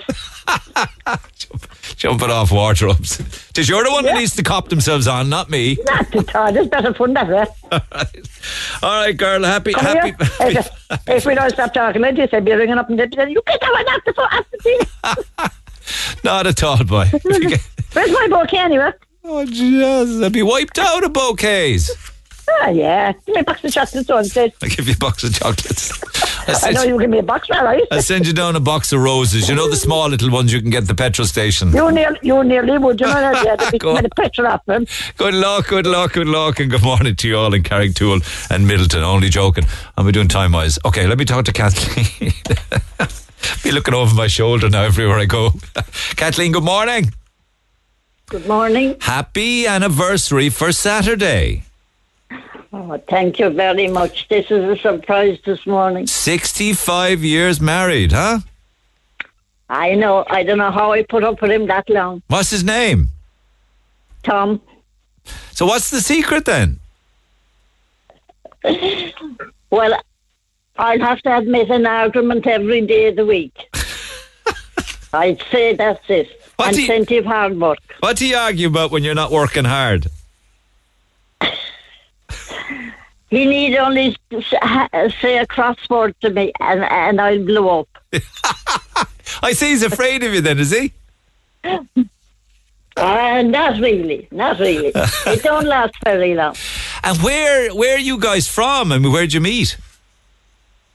Well, I'm from Templiska, if you know it, and he's from Temple Michael, which is only across the field. Well, I certainly know Temple Michael. That's out and around your Glenville way, isn't it? That's true, yeah. Where did you meet? Was it like at a local dance or what was the story? It was actually in Temple Michael Hall. That's on the way to Glenville, but it's long gone. Long gone, I know. Era times change, don't they? They do. That's true. They do. Yeah, so you could rock into where would you be rocking into now? Into Cork City or to, to Glanmire or places like that, is it? Uh, yes, that's true. That's true. Yeah, yeah, yeah. And if it, did you have kids? I had six for my sins, but they're all very good to me. they are. One is better than the other. And did you stay local to where you were born and reared all those years? Yeah. Um, where we were, in, we were in London for two and a half years. Okay. Then we came back and what took you to London? Well, uh, his brother was over there at the time, and um, he he was after getting a job in all foreign before he went Was it in building? Was he on the building line? in the building. Yeah, Oh, there were so many went over to construction, wasn't it? Roads and tunnels and tubes and houses and office blocks, the lot. yeah, yeah. You didn't stick it though. you decided to come home, was it?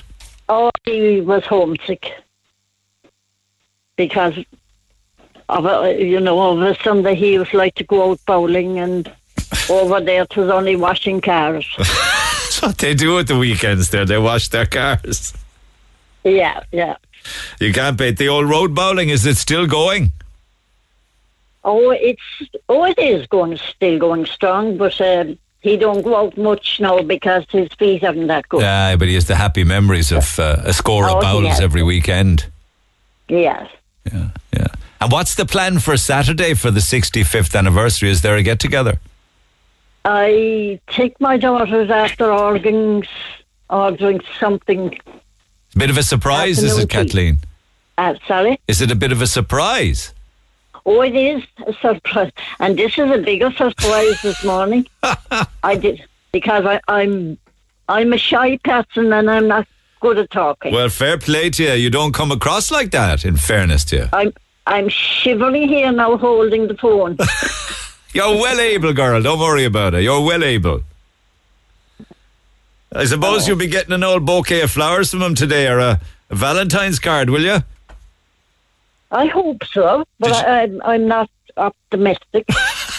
but I, Here, you don't I need do them. hope I will. Yeah, but you don't need them. Like, it's, uh, you know. Well, I have a few flowers in my garden at the moment, a few daffodils. Isn't That'll it lovely? Isn't it lovely to see the daffodils up and out? It, it is really, it is. And the day's getting a bit longer, isn't it true? That's true. It's nice to see the evenings getting long and It even. certainly is. It certainly is. Listen, it's lovely chatting with you. I know that it's a big surprise on Saturday, but I hope that it's a fabulous 65th anniversary. I really do. Oh, oh, thank you very much. And that all the family will be there and all of the kids and the grandkids and everybody. Have a lovely day. Oh, they'll be there, all right. They'll be there. Look after finish their work. look after Thank you Tom. very much. Look after Tom and he'll look after you, Kathleen. That's true, I will. I'll try. Have a great day and happy anniversary for Saturday. All right. Thank you very 65 much. years. All the best. Mind yourself. Lines are open. You can text 0868 104 106. Keep those stories coming. Just one fast one here. Uh, my dating story for you. Back in the day, I would hitch up to the city from West Cork to meet up with buddies that were going to college or working in the city for nights out. We were doing a bit of a pub crawl one evening, and I was on the verge of heading back to the buddy's house. But for some strange reason, I changed my mind and I said I'd have one more drink. You know the one, one for the road. Went into Mulligan's bar for one last night drink. Uh, we were standing at the counter having the crack when I turned around and noticed a few girls having their own fun. So I shimmied up close to them. Uh, not a kind of a per- pervy shimmy. I just kind of shimmied up close to them. So I asked one of the girls, Are you going to talk to me at all? She kind of looked at me and said, Of course. We hit it off straight away. So at the end of the night, we exchanged numbers. And remember now, it was back in the days of the landlines. Not the Land League, the landlines, no mobiles. Uh, I was thinking to myself that she gave me a dud number. We agreed to call uh, each other the following weekend to catch up for a few drinks, and we parted ways.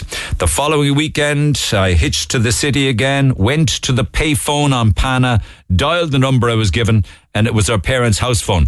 Her mother answered and said she wasn't home. She went to Dublin for the Paul McGrath testimonial. So on our first official date, I was stood up. But if Paul McGrath is the reason for being stood up, I don't mind in the least. The funny thing is, I married almost 20 years to the same girl that stood me up. If I'm lucky enough to win one of your prizes, I would love to surprise my wife. Can't call in at work, or if I give my wife's name, the happy marriage might come to an abrupt end. Uh, says Dahi. Uh, te- Dahi, I have news for you, pal. It actually wasn't technically a date because the impression I get from the email is that she knew nothing about it at the time. But it's a great story nonetheless, and happy Valentine's Day. Stay listening. Back after 11. I'm Lana O'Connor. Red FM News is first for local, national, and international news, and you can stay up to date by tuning into our hourly news bulletins or by clicking on redfm.ie. 104 to 106 Red FM. This is the Neil Prendeville Show. Okay, I'll come back to calls in a few minutes' time. But this Thursday, day after tomorrow, the barbershop in Passage West, it's called Akaya, uh, will be donating 50% of all of the proceeds to Oxfam Ireland on the day, this coming Thursday, if anybody's looking for a bazaar. And that money then will be helped to affect, uh, help those who've been affected by the uh, earthquake in Turkey and Syria. And apparently their friends in Fresh and Fast Takeaway and Smart Tech Phone Shop in Passage will also be donating 30% of their sales on Thursday as well. And they'll have collection buckets for donations. So come along and support, particularly if you're down around the Passage West area. And that's this coming uh, Thursday. Very alarming. It's very sad to hear uh, stories like this and, you know, also to be sent a, a photograph. Uh, but uh, listener wanted to highlight what's happening, or at least what happened on Glen Heights Road. This is the second cat that it's happened to, they said, where the head has been completely cut off the cat. I know. It's even shocking saying it. Uh, it's a disgrace that my three year old daughter has to see this. It's not an animal uh, that did it because it has no other cuts or anything like that. Some sick person cut the cat's head clean off. Um, and I've been sent a photograph of it as well. I mean, you can't. I mean, you, you, you can't sugarcoat this. Like it, uh, it, it's shocking. I mean, could it have been another animal? I, I don't know. I mean, probably, probably a two-legged thug. Uh, but anyway, it's sad to see. It really and truly is. Lots then with regards to the day that's in it. So for some, it's Valentine's Day. For other, it's Valentine's Day and an anniversary, as we've had those stories already this morning. Can you please say a big happy 40th birthday to my sister Valerie Marr for her birthday today, from her six sisters and also from her mum, and a shout out for my granny Sheila McCarthy and her twin Maura Middleton because we already spoke to them on the air this morning. But we got some lovely texts in also backing up saying, yes, they are a wonderful couple. And uh, it was great to hear them on the air. People also saying it was great to hear Helen and George on the air and their anniversary. A wonderful couple. Uh, Helen was once a fabulous dance teacher. Happy Valentine's Day to them, says Trish. Uh, George didn't waste any time, did he? The poor girl had only stepped off the plane and Casanova pounced. Helen never stood a chance, and Noah, the Cork lad, got a look in when George came over from England. Happy anniversary to both of them, says Richie in Togher. Uh, give that lovely couple something, Neil. Don't be a meanie. Well, there is something beautiful in it for them, and we'll go through all of the prizes again this side of midday. Uh, happy Valentine's Day to all. Give that lovely couple some flowers. They're just fantastic. They're old school and so happy with what they have. A lot of people want to take a leaf out of their book. And there's lots of other uh, shout outs then for people who are celebrating on this day, including my own son Luke, who celebrates his birthday today, born on Valentine's Day back in 1994. So happy birthday to you, my dear friend, my good friend, and my great son Luke. And we'll see you later on for, for lunch. Happy birthday, kid. Uh, Valentine's Day, says John, the most stupidest day of the year. Thank you for that. Thank you for attempting to burst people's bubble. Stupidest is a good word, isn't it? Uh, I'd love a bouquet of flowers for my niece Kira. She recently had a baby girl, Roisin. I'd love to surprise her. Please wish my mum and dad a happy 40th wedding anniversary for Sunday. They've been together 44 years and 40 of those married and still going strong. That's Rose and Pat Keating and Togher would make their day. On the 14th of July this year, my parents, Mary and Des Keegan, will be 61 years married. Both still hale and hearty. Please wi- wish my wife, uh, Tracy Nolan in Tower, a wonderful Valentine's Day, as she is the best to me and our girls, Lucy and Kate. Thanks a million, says Pat. And happy Valentine's Day. Love should be celebrated every day, not just a hallmark moment. Love is a look across a crowded room that speaks a thousand words. A cup of tea after a hard day, a shoulder to cry on, a hand to hold. Love is a right, not a privilege. I meet couples all of the time and write and perform weddings. Each one is a unique and special wedding. Uh, just love, love, love them. That's Janice, who's a celebrant at Bespoke Wedding Ceremonies. So thank you for that. And there's many more like that. Great, uh, great shout outs. So not, not all of them actually, very supportive. Valentine's Day. I see an interesting one here. I was talking about the fact that men spend 55% more than women on Valentine's Day. Somebody said when women are earning equal pay, then we consider, we will consider equal spending on things like Valentine's. And Breda says, I haven't had a Valentine's date in 24 years. I was widowed at the age of 30 says she. Well, that is so sad at such a such a young young age. Uh, I'll come back to those again, I promise you. But let me just um, also I've got Una standing by uh, and Bobby standing by. But I want to talk to a very special person after the break, Sheila Flitton from Banshees of Inisherin, um, and a Cork girl. We claim her because she was born and reared on Leeside. Call the Neil Prendeville Show now. 0818 104 106. Red FM. Okay, have you seen it? Um, and the incredible amount of Oscars that hopefully it's going to garner uh, at the upcoming Oscars. The Banshees of Inisherin.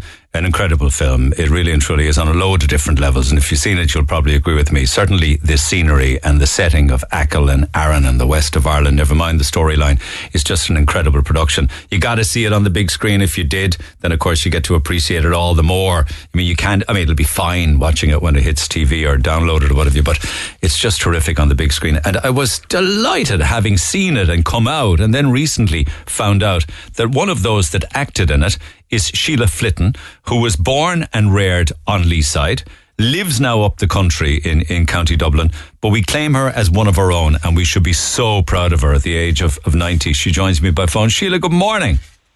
Good morning, Neil. And by the way, thank you for claiming me for Cork. I've always wanted to be claimed by And Cork. why wouldn't you? And you're born on Leeside, born, Oh. born Southside, I think, wasn't it? Well, I was born in St. Finbar's Road, Lough Parish, yeah. Not off, not just not too far from Gillabbey Street area, isn't it? Ah, listen, that's where we were all reared, all running around there. I remember Sean Condon, the Sean Condon, the hurler, wasn't he? You got me And, on uh, that. Huh? You got me on that. Why was was he a pal of yours? Well, I mean, he gave us champagne out of something when we were about eight in the house when they won a big match. An Irish hurler who played centre forward at senior level for the Cork County team back in the day. Oh, well, I Won three All Ireland medals and three Munster medals, apparently, There you are.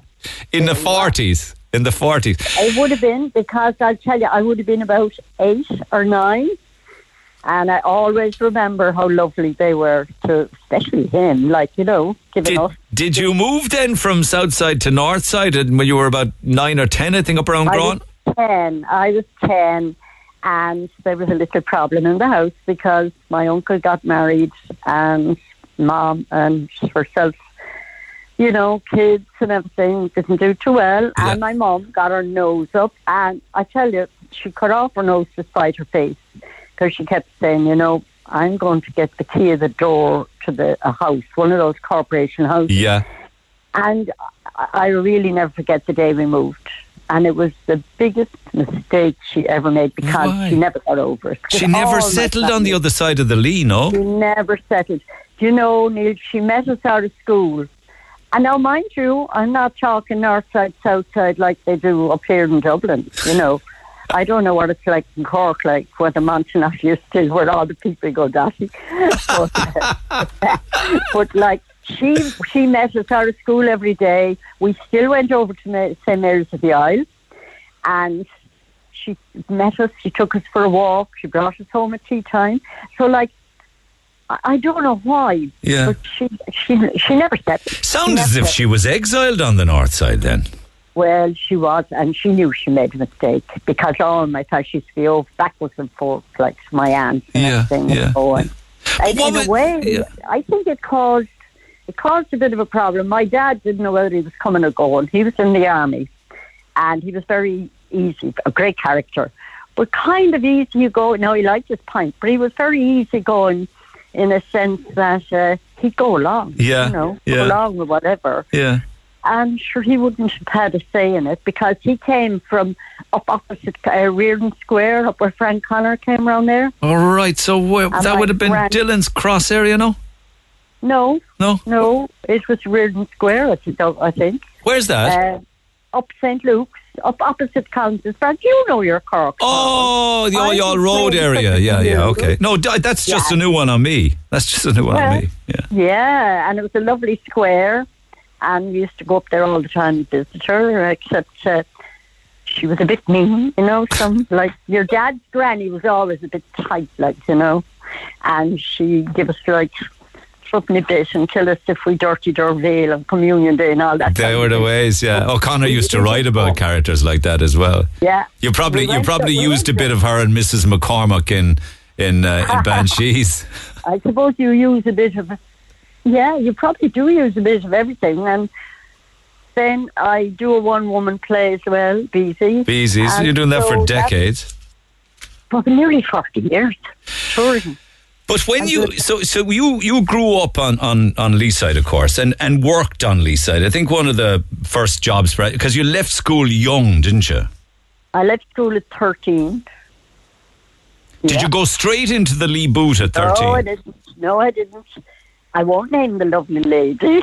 I tell you, she was an alcoholic and I didn't know. And uh, everyone had, we all had to go to work. I mean, everyone in our area like had to go and find something to do. They all left school. Yeah. And uh, she just, I hate to use the word abuse, Neil, but like she called me stupid. She said I had no elbow grease. What was the job? The job, well, the job was cleaning, and I knew nothing about cleaning because my mum, my mum never let us do anything in the house. You know, Yeah, they just yeah. everything themselves at home all day. and uh, she, I found she want, she needed a brandy when the pub opened up there at the top of Sunday as well, like Strawberry Hill, there, not Strawberry Hill. She was up. Oh, I better not say where she was, but anyway, not far from the church, and then the pub wasn't far. And I used to have to go up there and get a brandy. And I cottoned on. I was a cute enough now that when I came back, she was in good humour.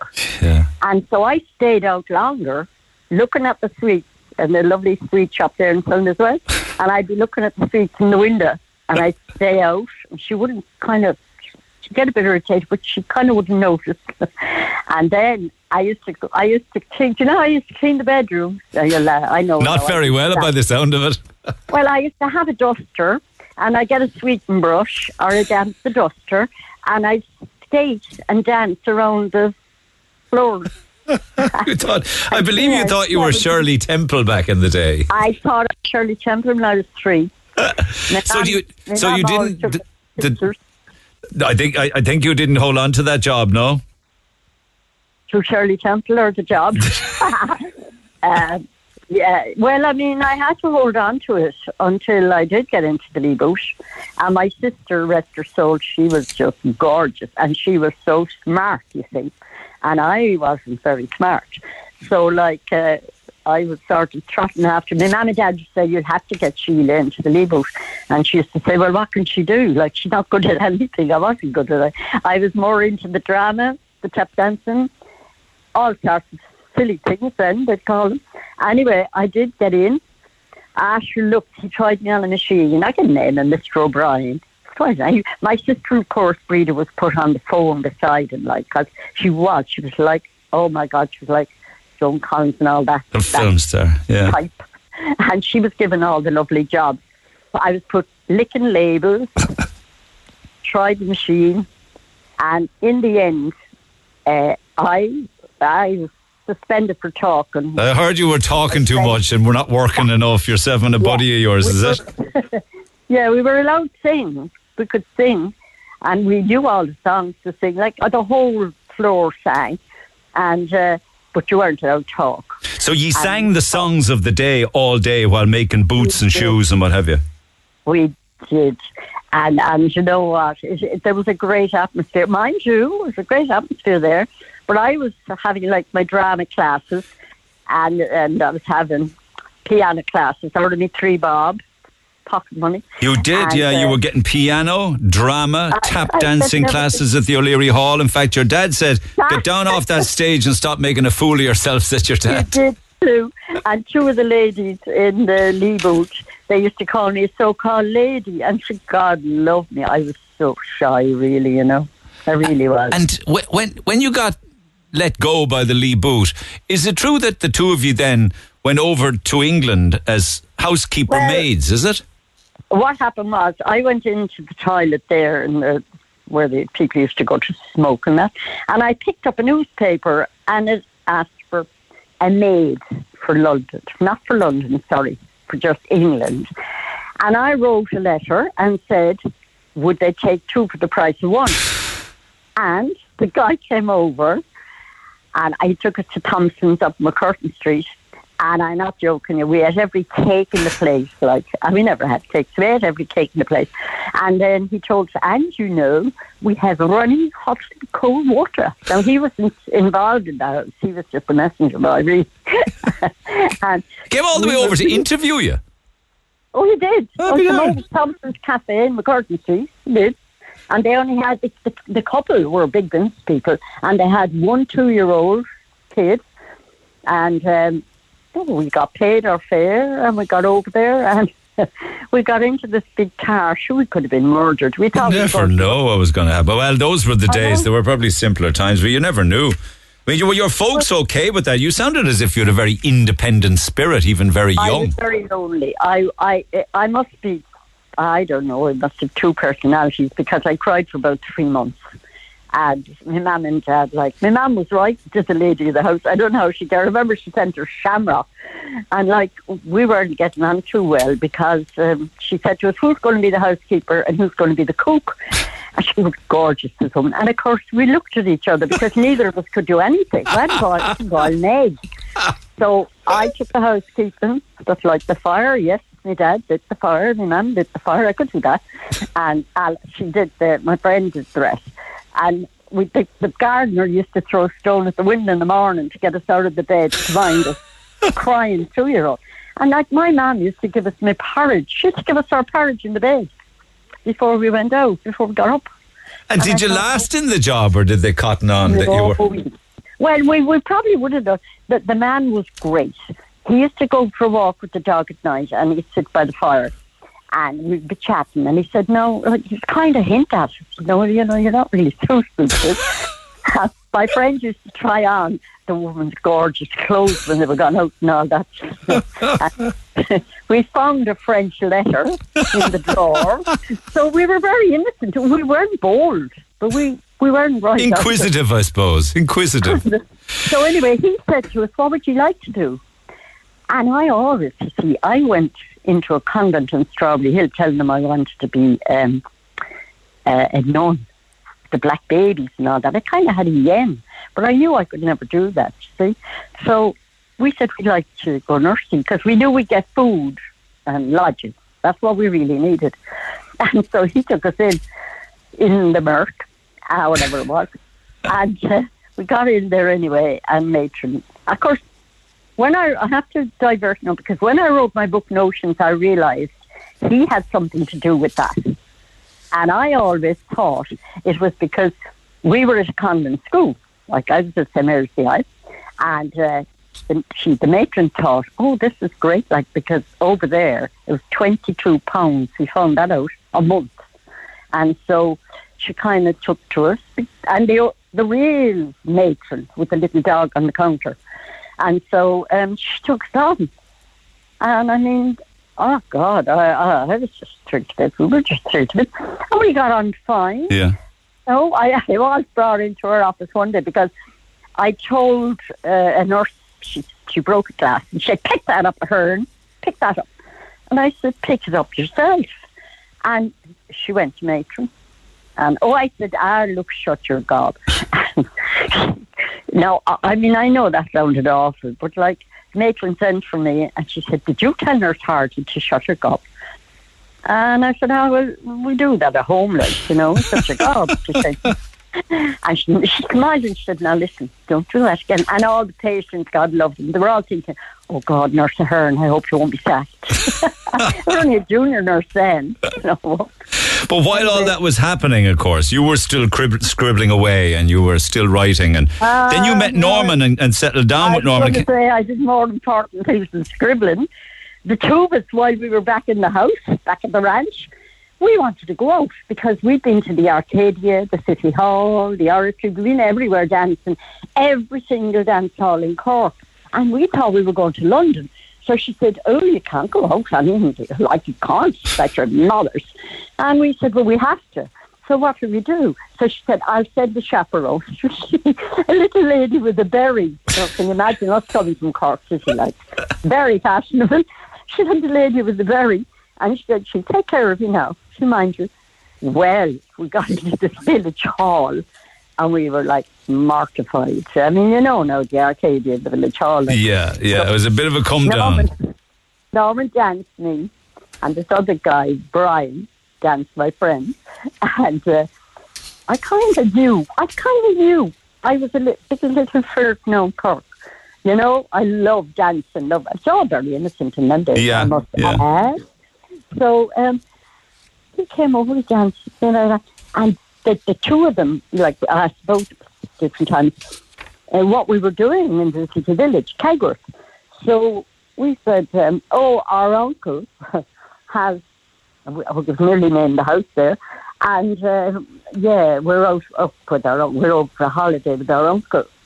And we didn't know their granny was there, the nanny was there, the daddy, they were all at to dance. It's like you see here in the country dances, you know, we weren't used to. So they knew all along. And then we invited them up to the house and gave them a martini, still thinking they didn't know that we were maids. we call us maids. You couldn't call us maids.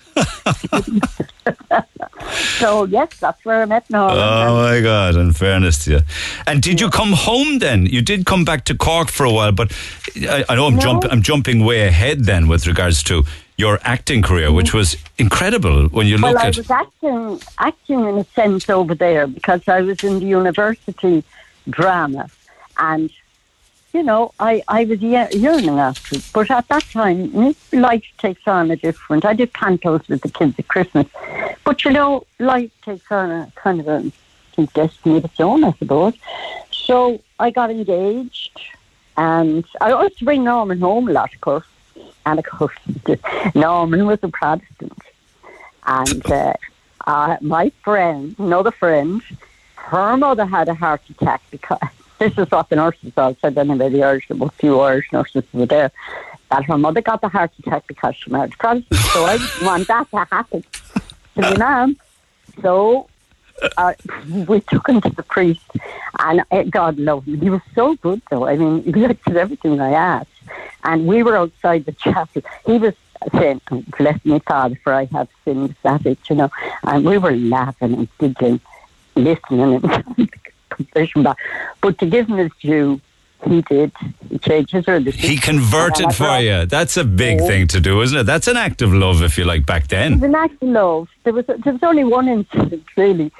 We were um, I came in, we came in and we were locked out, and this was very unusual. My dad was crazy about Norman, but he'd had a few pints this night, so my sister let us in. She waited up the garden, breathe rest her soul, to let us in. And uh, what happened was he kept shouting, you know, my my favourite daughter's not going to marry a Protestant before we got married. But sure, look, him and Norman, I mean, that's how I got Norman over here anyway, because my dad took him fishing. Used to take him out fishing, you know, down the, the by the university there. And Yeah, yeah, Norman fell in love. Norman was very quiet, very gentle, like, uh, you know. And you had many happy years together? Oh, we were married 66 and he died just before COVID. Oh, you must miss him every day. Just looking, just looking at your career though, r- leading right up, of course, to um, you know Banshees of Inisherin. I mean, you did Widow's Peak, Glenroe, Country Girls, Yeah. Ballykissangel, Moone Boy, all of the Bar- all of the Roddy, Dow- uh, Roddy Doyle's, Commitment, Snapper, The Van. Um, and, I, and I know and nobody knew my name, Neil, until I did this. And and of course, then your face would be so recognisable from all of the different parts. And then Banshees comes along. How did how did that happen? Yeah, but it's because it's because I'll tell you that in a minute. But it's because Colin Farrell, bless him, I, I said to him, "Why'd you do that?" He said, "Because I did it deliberately. Because you're a legend." When he mentioned you at the Golden name- Globes, is it? Yeah, and the London Civic. Now he's sensitive, uh, but I mean we're very close. But uh, yes, I got, we had to do our interviews for the band She Is Normal, um, and then I got the job. And what did I do? And I've said this before. I broke my shoulder two weeks before. Oh no! Two weeks. Did you think it was all over? Uh, the first thing I said when I was on the floor, and it wasn't like it was just a trip. And the first thing I said was, "I can't do the film now." so I said to myself, "That's it. That's the end of it." And I was devastated. I was black and blue in the face, black and blue all around the arm, black and blue everywhere. But you soldiered on, obviously. Well, I wouldn't have done it, I suppose, if it wasn't for the kindness of the people involved, you know. I mean, Jo, the producer, she was gorgeous, and she kept saying, You'll be okay. And my friend, Ollie Carl, the hairdresser, said, Look, we were all arranged. They'd arranged to make the sleeve inside the cloak. Inside the cloak, yeah, yeah, said, yeah, "Ah." yeah. The black cloak, yeah, Yeah, and my, my, my God was Martin McDonagh. I mean, he was my God. And I just thought, that's it. And she rang one day and said, listen here, Sheila. Martin said, I just want Sheila. I don't want anyone else. And here was I thinking of all the wonderful actors in Galway, you know. But what was Achill No. like? Were you on Achill? Were you Oh, on Aran? We were on Inishfair for three weeks, and for nearly two months, then for the rest of the two months, we were on Inackle, going out into the little island. Was it know. great fun? You know, acting Oh, with all of the different stars, with Gleeson and Farrell and Keoghan and Oh, Kerry Condon, and also the locals. they were lovely. They're still in touch with most of them, but they, uh, they, they it was just amazing. And then Colin Farrell took me over completely with the broken. Well, he, I knew him. I'd done his work with a small bit of job with him before, but and I did with Brendan. But the two of them, the crack, the, the crack was mighty, as they say. What were you at Uh, when you weren't filming? Talking and laughing, talking and laughing. Hanging out in the Amethyst we- pub, I'd say. have I'd say that was more like had it. days. Uh, Brendan and Colin uh, worked their butts off. I mean, they were working all the time. You know, they didn't get a minute. And I tell you, I saw those two when I went down, and I was very vulnerable. Mind you, they gave me a round of applause when I arrived in the state I was in, and I couldn't believe the way the chemistry was between the two of them reading. Just they're just doing the reading. There was something between the two of them that, like, I could have been experienced. Uh, Yeah, they'd worked together. I mean, they did in Bruges, obviously, so they would have known each other and things like that. Yeah, and they've done big jobs, big jobs. Did you know when you were filming it that it was going to be a big success? Is it possible to tell? No. no mind you, I I was nominated for Best Actress for the Beauty Queen of Leenane for Norman, for Norman. Wow, forgot about that. there, what? From Martin's uh, play. And um, I liked his work. And I, I kind of, there's something, there's a rhythm, there's something about his work that you just love reading or learning. It must have been an absolutely incredible experience. Have it just before I before I wrap up. Here's a little clip with you for people who've seen it. They'll know. For people that don't, it's you, of course, Mrs. McCormack, meeting Colin Farrell or Pádraic along the road. You, you'll remember this clip. Hang on. Oh, hello there, Mrs. McCormick. A death shall come to Inisherin afore the month is out. A death, huh? Maybe even two deaths. Well, that'll be sad. We shall pray to the Lord. Tis neither you nor poor Siobhan will be either of them. Well, is that a nice thing to be saying? I wasn't trying to be nice. I was trying to be accurate. Oh my God, I can picture you now on that country lane with your big black shawl over your head and everything, huh?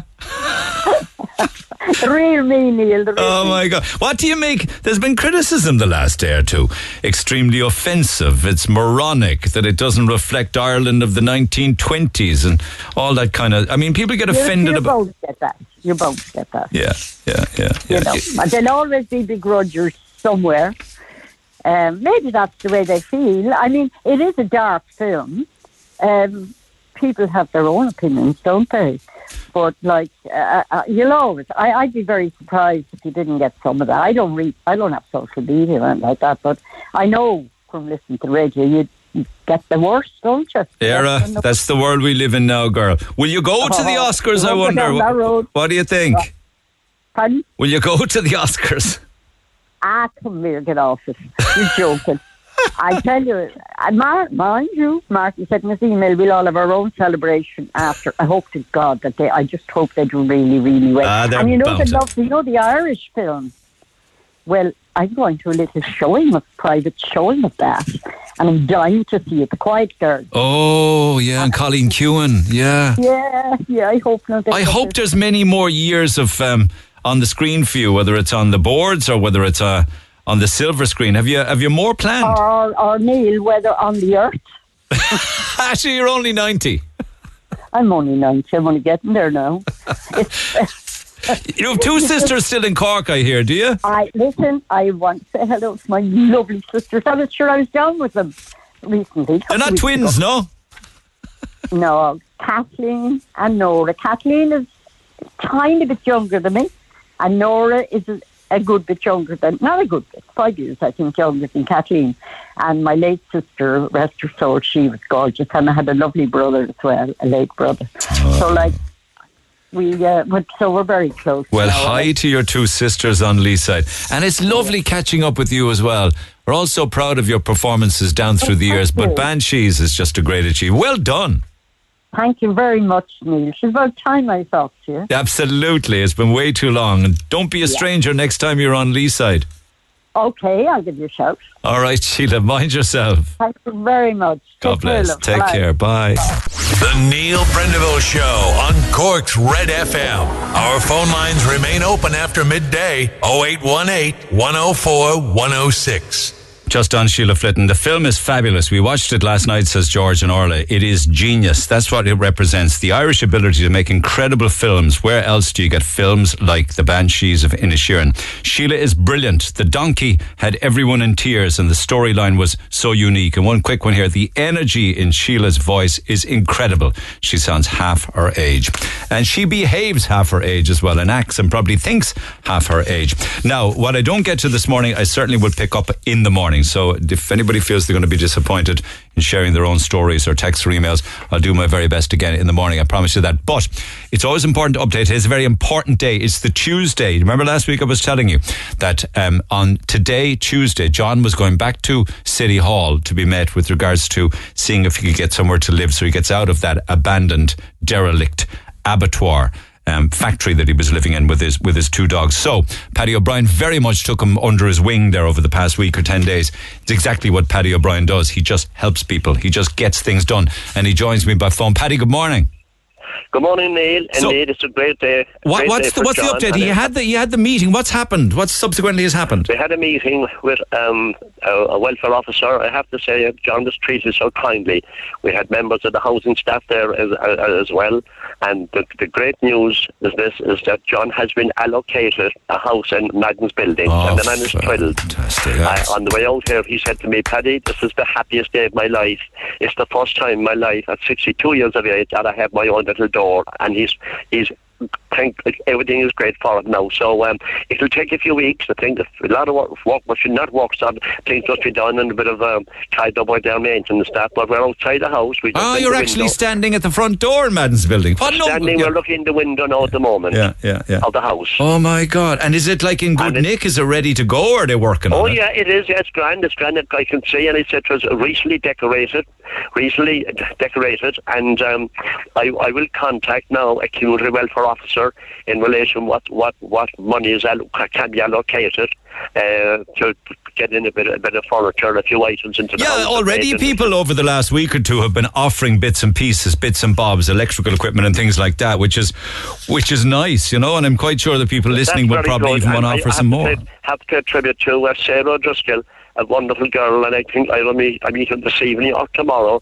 because they rallied around her. And she rang me, Sarah rang me last week, and she said, "Look, Paddy, while that gentleman is waiting for the house, she says I can organise a hotel for him."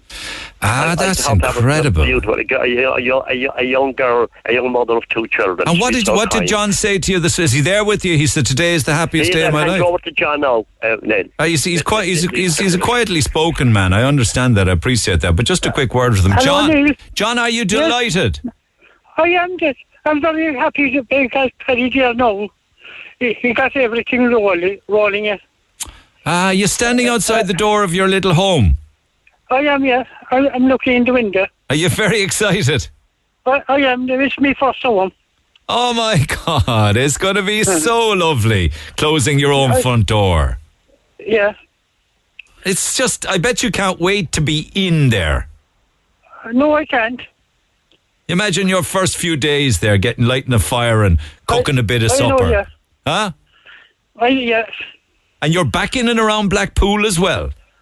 Oh, it's, yes. I've been near the Blackpool as well, yeah. Yeah, it's like a miracle, isn't it, John?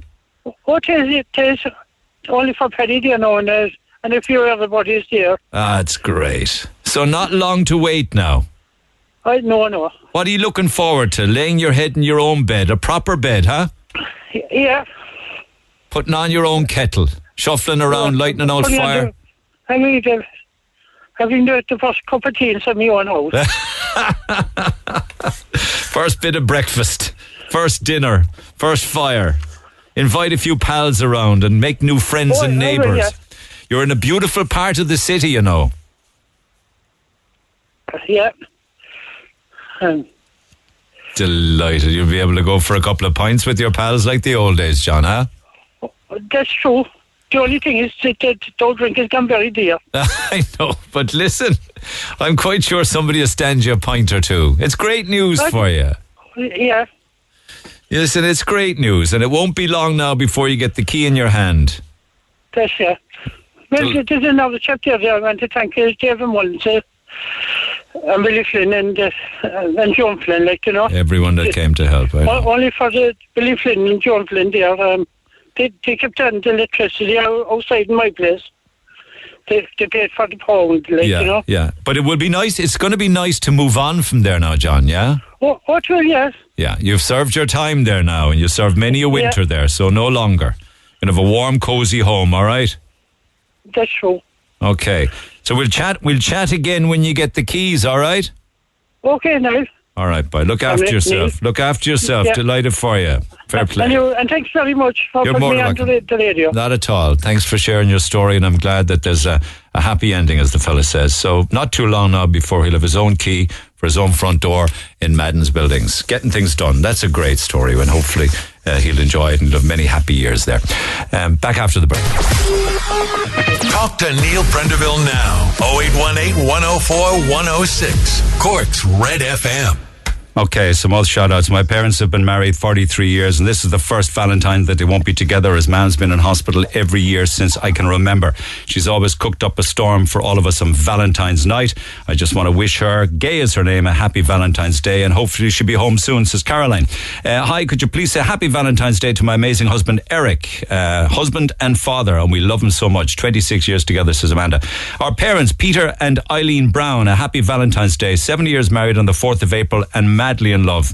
Uh, today is also extraterrestrial culture.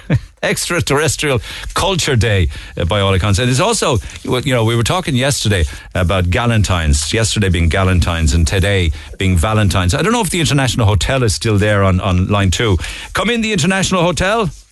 Yes, I'm here, Neil. How are you? I'm good. Kylie, what's the difference between Valentine's and Galentine's? Well, Galentine's is for the girlies. so we have our director of romance, Eamon, in the Metropole, and then up in the Cork International Hotel, it's all about the girls. So you're he, Eamon's So- dealing with the the loved up couples, Eamon- and you're dealing with just girls who aren't loved up, is it? The girls who are, who are who are with their friends and want to come out and have a good time, absolutely. Is is We that a, is that the rebellion against Valentine's? Is it? I don't know. I think some of the girls, even in couples, like to kind of come away with their girls as well. Go out and have some nice afternoon tea, um, and everything is pink themes. And as we said, you know, some of our friendships are some of the most important connections in our life. Our romantic relationships come and go, but our, our gal pals are there forever as well. So Amen. Very important. Yes. You're in the Metropole. You- What are you? What are you known as? The director of romance. How's that going for you? Absolutely spectacular, Neil. Spectacular. And a happy Valentine's Day to you and everyone else. You're probably saying that for days, yeah. Everyone and anyone no, you no, pass. I've, I've been I've been busy all morning. Actually, I've been busy running to into city centre into between flower shops and Summers and the chocolate shops all morning. So And Summers, did you say? Absolutely, Neil. It's a busy, busy, busy spot. Beat that, Kylie. He's been to Ann I Summers. know, I or- know. I'll, I'll- I'll have to try and uh, get some of the girls to get on that instead. So flowers and chocolates and champers. That's the order of the day at the Metropole. It is indeed, Neil. I mean, look, we have a beautiful set menu, Valentine's menu, and your restaurant is very well booked this evening. And people are just looking for something different. They are looking for a bit of romance and a bit of loving up. As the Beatles used to say, Neil, all you need is love. All you need That's is you love. today. Others might say Yeah. the Beatles also said you can't buy me love. There's no no price in love, Neil. There's no price in love. So listen, the people today just just just need to enjoy it. It's just a Uh, Ernest is down at one. Electric. He's got Electric, and they've banned tables for two. Isn't that right, Ernest? Hi, Neil. Yeah, thanks for having me. Just something different, a bit of crack. What is it? Tables for four instead? Is it? Yeah, we actually have a 16 and everything. We're, we're, we're, we've great bookings, thank God. But um, there's lots of sixes and eights. And uh, I think for a lot of people, it's the first night out since Christmas. So they're just making the most of it. And we've kind of given them a license to do that. Is it still as popular as ever, lads? Valentine's? Is it just? Um, is it still just maintaining? I mean, tonight would be booked out pretty much everywhere, I suppose. I, I, I think it is. I think that people are, are looking for reason to go out and we all kind of have to behave in January and the, the diets and the veganuary and all this kind of crack. And I think you kind of say, okay, this is a this is an excuse I can justify booking a babysitter and getting the taxi and getting the night out. So um, yeah, for us anyway, it, it seems busy. And it sounds like town is heavily booked. Listen, we need Yeah. those nights on Leeside, don't we? And in the hotels and the restaurants, that's for sure. So, Kylie, when was the big day? Was that yesterday? It was. Galentine's was yesterday. How'd it go? So we had that on. It went well. It, we were really busy. We're actually doing the afternoon, afternoon tea available until the 25th of February. So we still have availability for people who want to book for that. It's from 12.30 till 4. A lovely selection of sweet treats and savoury goodies. Our chef has been cooking up a storm, some pink-themed, rose-scented Madeira cake, Did you get a, uh, raspberry cream, strawberry souffle. did you all get Valentine cards this morning, did you? Oh, I certainly, not not the a Valentine card. Valentine's Yeah. I, I, If you got a Valentine's card, Neil, we'd be, we'd be wondering what had gone. Well, in my house, we'd be wondering if something gone wrong. What's he been up to? Has he been naughty? A guilty card. Was lucky, I, I was lucky, Neil. I got two, so I'm just wondering this morning. I didn't Oh, open them yet. I'm just going worried about when I go home, and that's uh, what the response will be when I go home. What about you, two. Ernest? Is it in the post? In the post, that's the excuse so far anyway. Thank you so much, guys, for all of the lovely, kind gifts you gave us today and indeed tomorrow. Thank Have a great day, Ernest, Eamon, and indeed Kylie. So, what have we given away so far? Well, flowers for George and Helen, 57 years married. Mary and Mickey, 50 years married. I think there was a mention there chatting with uh, Mary and uh, and uh, Mickey that Mary was talking about maybe afternoon tea for two um, at the Metropole. Absolutely. Sheila and Maura, the wonderful twins, celebrating 90 years. Um, and also, like, uh, still hale and hearty and rocking. Uh, definitely flowers. And I think we're going to have to get those flowers collected and brought down to them. Uh, and hopefully, all of the, their granddaughter will be able to sort that out for us um, and come and get them at Shandon Flowers on Shandon Street. And also for Maureen, a lovely chat with Maureen and a bouquet of flowers for her as well. But because uh, time is against me at this stage, we still have afternoon tea to give away at either the uh, Cork International Hotel or the Metropole. There will be some more bouquets of flowers to give away uh, tomorrow on the air because there's many calls that I didn't get to. And the new sharing menu at Electric is a table for four for Valentine's night tonight. So uh, we'll open the phone lines on that, all right, for the new sharing menu at Electric. So pick up the phone on 0818 104 106. That's a table for four for tonight. Uh, and of course, also fabulous steak dinners with wine at Cockbull, and that'll be tomorrow as well. So unfortunately, I'm out of time. But if you have been in touch, whether it's by email or by text, we'll pick it up in the morning. So have a good day, and I'll see you tomorrow. For more Red FM podcasts, go to redfm.ie forward slash podcasts.